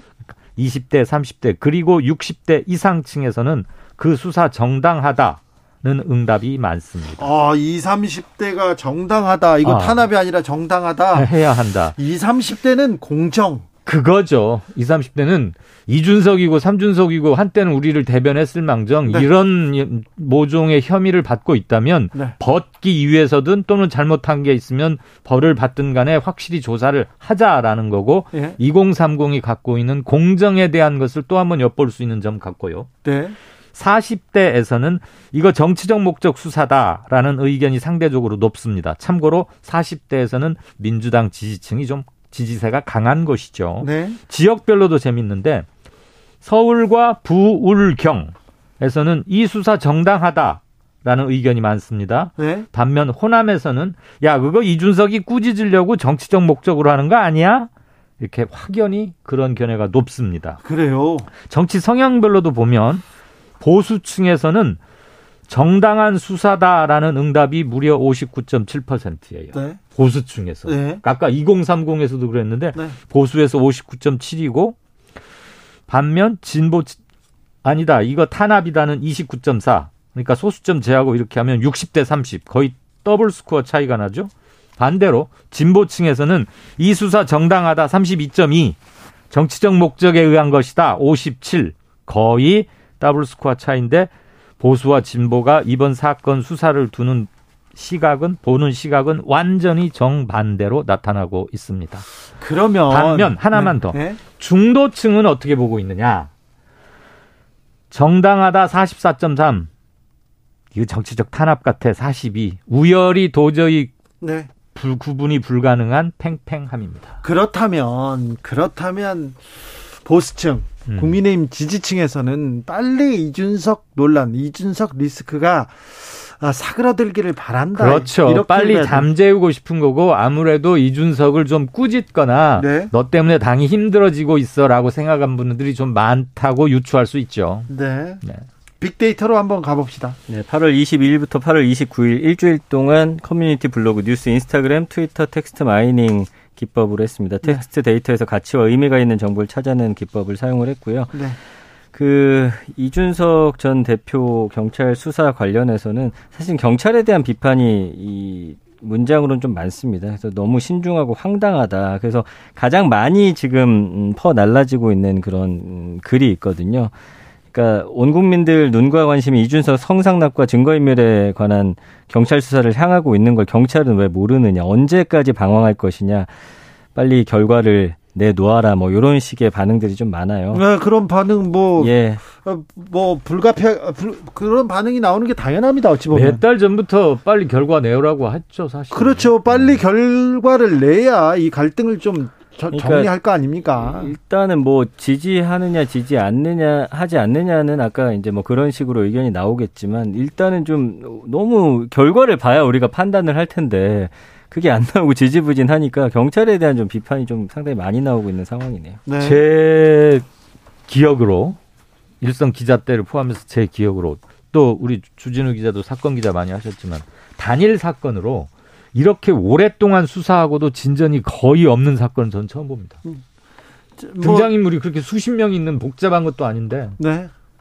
거기까지만 말씀. 오래 하고도 네 이상한 결론 내는 경우도 많아가지고 경찰이 어, 많은 수사권, 많은 권한을 받았, 받았어요. 최근에 늘어났죠. 그렇죠. 그렇다면 그 능력을 좀 보여줘야 되는데 이런 사건들 깔끔하게 하나씩 정리해 가면서 자기네들 능력을 보여줘야 되는데 뭐 하고 계신지 잘 모르겠습니다. 경찰 분들 좀 고생하시겠지만 뭐 길어지면 길어질수록 정치권의 눈치를 보는 걸로밖에 국민들은 좀 판단하기 네. 어려울 것 같습니다. 6823님께서 서문시장이 대구 중심지에 있고요. 또 서문시장이 다른 시장보다 규모가 좀 커서 아. 그런 것 같습니다. 이렇게 얘기하십니다. 잘 몰라서 죄송합니다. 네, 아닙니다. 어, KBS 에, 뉴스 속보 하나 알려드리겠습니다. KBS 전국 노래자랑이 있습니다. 새 진행자의 방송인 김신영 씨가 이렇게 어? 선정됐다고 합니다. 어 정말요? 그- 그 젊은 코미디 하시는 여성분. 예, 예. 네 그런 것 같습니다. 어, 의외의 결정이네요. 어, 왜 왜 그렇게 놀래요? 아니 것 전혀 예상을 못했기 때문에. 네. 예. 자 민주당으로 가볼까요? 민주당 전당대회에서는 어, 어대명 이 이재명 후보가 압승을 거뒀습니다. 이 요 부분은 빅데이터는 어떻게 분석하고 있습니까? 그 이재명 음, 대표 당선과 관련해서 지금 뭐 77%의 긍정이 나오고 있습니다. 네. 압승, 어, 진심이다, 어, 최선을 다했다, 최고다. 어, 이런 1위를 차지하다, 지지한다. 지지자들이. 지금 열광하고 있습니다. 맞습니다. 그 반면에 이제 부정은 실패했다, 논란, 뭐 오게 티다 라고 해서 좀 투표율 저조한 게좀 오게 티라는 그런 네. 글들이 좀 많이 나오는데 어쨌든 어대명 그 키워드와 관련해서 어 일단은 됐잖아요. 그 부분에 대한 좀 환호가 좀 많이 나오고 있어서 긍정이 77% 가까이 나오기 쉽지 않은데 네. 일단은 좀 믿고 가자 이런 분위기가 좀 많이 나오고 있네요. 득표율도 지지자들 70, 결집합니다. 득표율도 77%였는데 음. 긍정도 77%네. 그러네요. 네. 결집합니다. 네. 네, 결집하죠. 이 문제는 뭐 좀 변수가 있습니까? 당심이나 민심이 거의 차이가 없었어요. 네. 어제 현장에서 저 도종환 의원이 발표한 숫자를 전 메모하면서 방송하다가 메모하면서 봤는데 야, 참 신기할 정도로 뭐 여러 가지 것을 믹스했잖아요. 뭐 무슨 네. 대의원 조사, 권리당원 조사, 국민 여론 조사, 일반 당원 조사 뭐 복잡했는데 한두 사람만 빼고는 거의 뭐 0. 몇 퍼센트 포인트 차이밖에 안 나게 쭉 나와서 네. 아, 당신과 민심이 이제는 거의 일치하는 분위기다. 당심과 민심 괴리됐다고 하는데 민심에서도 압도적인 승리를 거뒀어요. 예, 그래서 물론 네. 일부에서는 이재명 지지자들만이 적극적으로 투표에 참여했다 하는데 네. 서령 투표권이 없거나 투표를 외면했던 사람들에서에게서도 이번 전당대회에서는 어떤 체제로 가야 하는지에 대한 생각에서는 크게 차이는 안 다른 난다라고 대안인 없다고 생각했습니다. 그게. 맞겠죠. 네. 아무튼 뭐 당신과 민심은 매우 고르다고 고르게 분포됐다고 볼 수 있습니다. 네. 환율이 오늘 또 올랐어요. 증시는 또 떨어졌고요. 환율이 오른다고 하면 어, 금리도 오른데다가 환율이 오른다고 했으면 물가 오르겠다. 추석 물가 걱정이다. 이런 얘기 계속 나올 텐데 아, 좀 민, 민생 이런 그 환율 이런 증시 관련된 빅데이터는 어떻게 읽힙니까? 네, 이번 주에 4만 5천 건 언급이 됐거든요. 환율 관련해서. 그 뭐 키워드 자체는 뭐 주가라든지 물가 그리고 인상, 경제 요런 단어죠. 가격. 결국에는 이제 어 환율 올라가는 부분과 관련해서 물가 상승이라든지 주식 하시는 분들 좀 많이 이제 신경 쓰시고요. 경제에 또 어떤 악영향 미칠지 이 부분에 대해서 좀 많이 우려를 하는 목소리가 나오고 있고요. 어 보면은 부정이 58%인데요. 경기 침체라든지 뭐 환율 급등, 폭망, 비싸다, 우려, 뭐 악용하다 이런 단어들이 이제 부정으로 등, 등장을 하고 있고요. 그다음에 뭐 어, 기대라든지 강세 뭐 이런 단어가 이제 나오는데 주식 장가 관련해서 사실은 환율이 최근에는 주식이랑 많이 이제 연결이 있어요. 돼가지고 왜냐하면 미국 주식도 투자하시는 분들이 많기 때문에 네. 그 부분에 대한 또 긍정 여론도 상당히 있는 부분이 아, 있습니다. 그러네요. 예, 예. 그 환율이요. 약 한 달 전에 1,305원, 7원 이 정도 했어요. 1,300원 돌파할 때도 아이고 이거 높은데 얘기했어요. 그랬는데 지금 불과 한 달 사이에 한 53, 4원쯤이 올랐어요. 예. 이거 퍼센트로 따지면 어마어마한 겁니다. 이렇게 네. 단기간에. 그리고 증시는 빠지고 있죠. 네. 환율, 환율이 오른다는 얘기는 우리 한국 돈 가치가 떨어지고 있다는 얘기잖아요. 예. 그 말은 우리 국민들이 갖고 있는 자산이 줄어들고 있다. 가만히 있는데도 저절로 준다는 얘기고. 또 하나, 금리가 올라가다 보면 가계 부채와 그에 따른 이자가 팍팍 늘어납니다. 예. 근데 미국은 뭐 0.75%씩 또 올릴 수도 있다 그러는데 우리는 0.25% BP 그렇게 오르긴 하지만 가랑비에 옷 젖는다고 벌써 지금 네 번 연속 올라가지고 자산 감소, 한국 돈곧 가치 하락, 금리 인상에 따른 이자 증가 이 세 가지가 늘 함께 다녀요. 이렇게 되면 어렵게 사시는 분들은 말할 필요도 없고 비교적 자산 배분을 하고 있다고 생각하는 중산층들까지도 단기간에 심각한 위험에 노출이 되는데 문제는 환율 하락 및 인플레, 고물가가 몇 개월 사이에 잡힐 가능성이 그닥 높아 보이지 않는다. 그래서 정부는 특단의 대책을 세워야 한다. 중산층까지 경제 위험에 아무 무방비 상태로 노출되면 우리 경제는 완전히 휘청거릴 수밖에 없습니다. 네. 5021님께서 이번 추석은 더도 말고 덜도 말고 한가위만 같아라. 올해도 기상 상황과 물가 상승, 정치 상황 때문에 우울한 추석 명절 될 것 같습니다. 더도 말고 덜도 말고 한가위만 같아라 이런 말이 조금 사라졌어요. 요새는 그런 얘기 안 해요. 맞습니다. 어, 조혜숙님 경제나 물가나 기후 위기나 국민들만 걱정하는 것 같아요. 어, 정부나 정치인들은 전혀 신경도 안 쓰는 것 같습니다. 자기들 자리 싸움이나 하고 남 욕이나 하고 답답합니다. 생각해 보니까 그래요. 생각해 보니까 정치인들 만나면요. 누가 문제다, 어떤 사람이 문제다, 어떤 계파가 문제다 그런 얘기만 하지. 국민 민생은 이렇게 좀 관심이 있나 이렇게 생각 이 들어요. 김상민님 손은 누가 키우나 민생은 누가 챙기나 정치가 실종됐어요. 요즘처럼 정치가 실종된 됐다고 이렇게 정치를 찾아야 하는 그런 상황 이런 식이 별로 기억에 남지 않습니다. 없었죠. 네. 일단 민주당 입장으로 보자면 세 번의 큰 선거를 연패했는데 그 정치적 허탈감이나 실패감이나 상실감이 굉장히 큰채 아, 이제 겨우 새로운 리더십을 만들긴 했지만 네. 그래서 앞으로 어떻게 할지가 중요한 거고 이긴 여당 국민의힘 입장에서 보면 의욕을 가지고 네. 중요한 정책 한두 개를 내걸고 지금 중요한 건 두말할 필요 없이 우리 돈 가치 하락 방금 전에 우리 얘기한 경제 관련 네. 그거에 대해서 쥐어 짜서라도 뭔가를 내놔야 되는데 아 그만 무슨 가처분 해가지고 주호용 이거 안 돼. 누구도 너안안 돼. 그러니까 이준석은 또 뭐 비대위원들 또 가처분 신청 내고 막 이러니까 정말로 소를 누가 소가 어디 있긴 있습니까 지금? 이게 지금 미디어 환경 자체가 뭔가 어떤 정책이라든지 뭔가를 잘했을 때 네. 얻게 되는 효용감보다는 상대를 깎아내리고 상대가 헛발질했을 때 그 반사이익이 훨씬 좀 많은 구조예요. 그렇죠.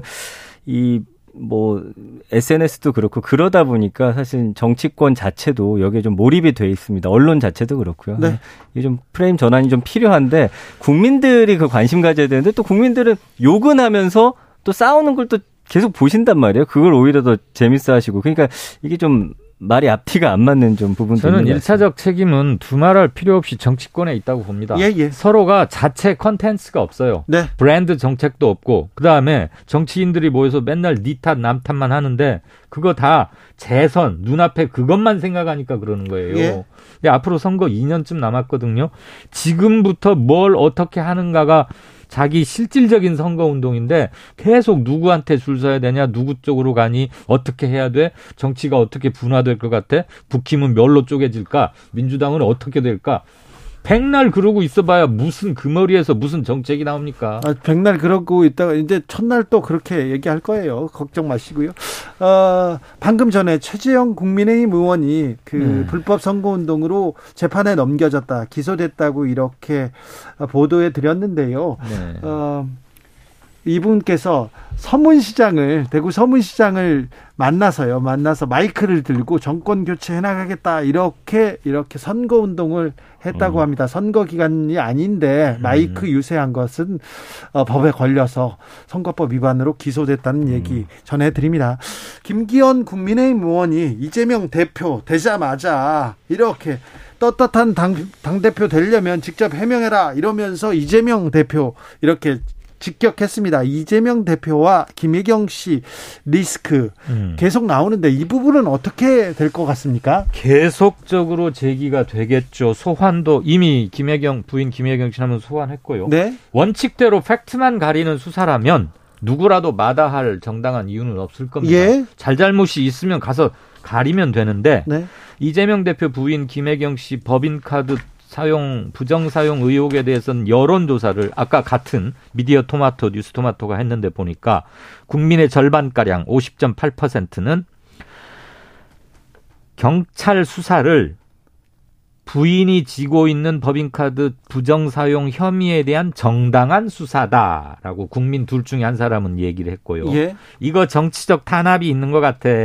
대선 때 경쟁자여서 막 일부러 수사 막 하는 거 아니야 라는 의견은 40.9% 그러니까 약 51대 41꼴로 네. 오차 범위는 버- 벗어나서 정당한 수사라고 보는 분들이 좀 많습니다. 네. 8월 넷째 근데 주 어, 이것도 연령별로 재밌는 게 20대, 30대, 60대 이상에서는 이 수사 정당하다.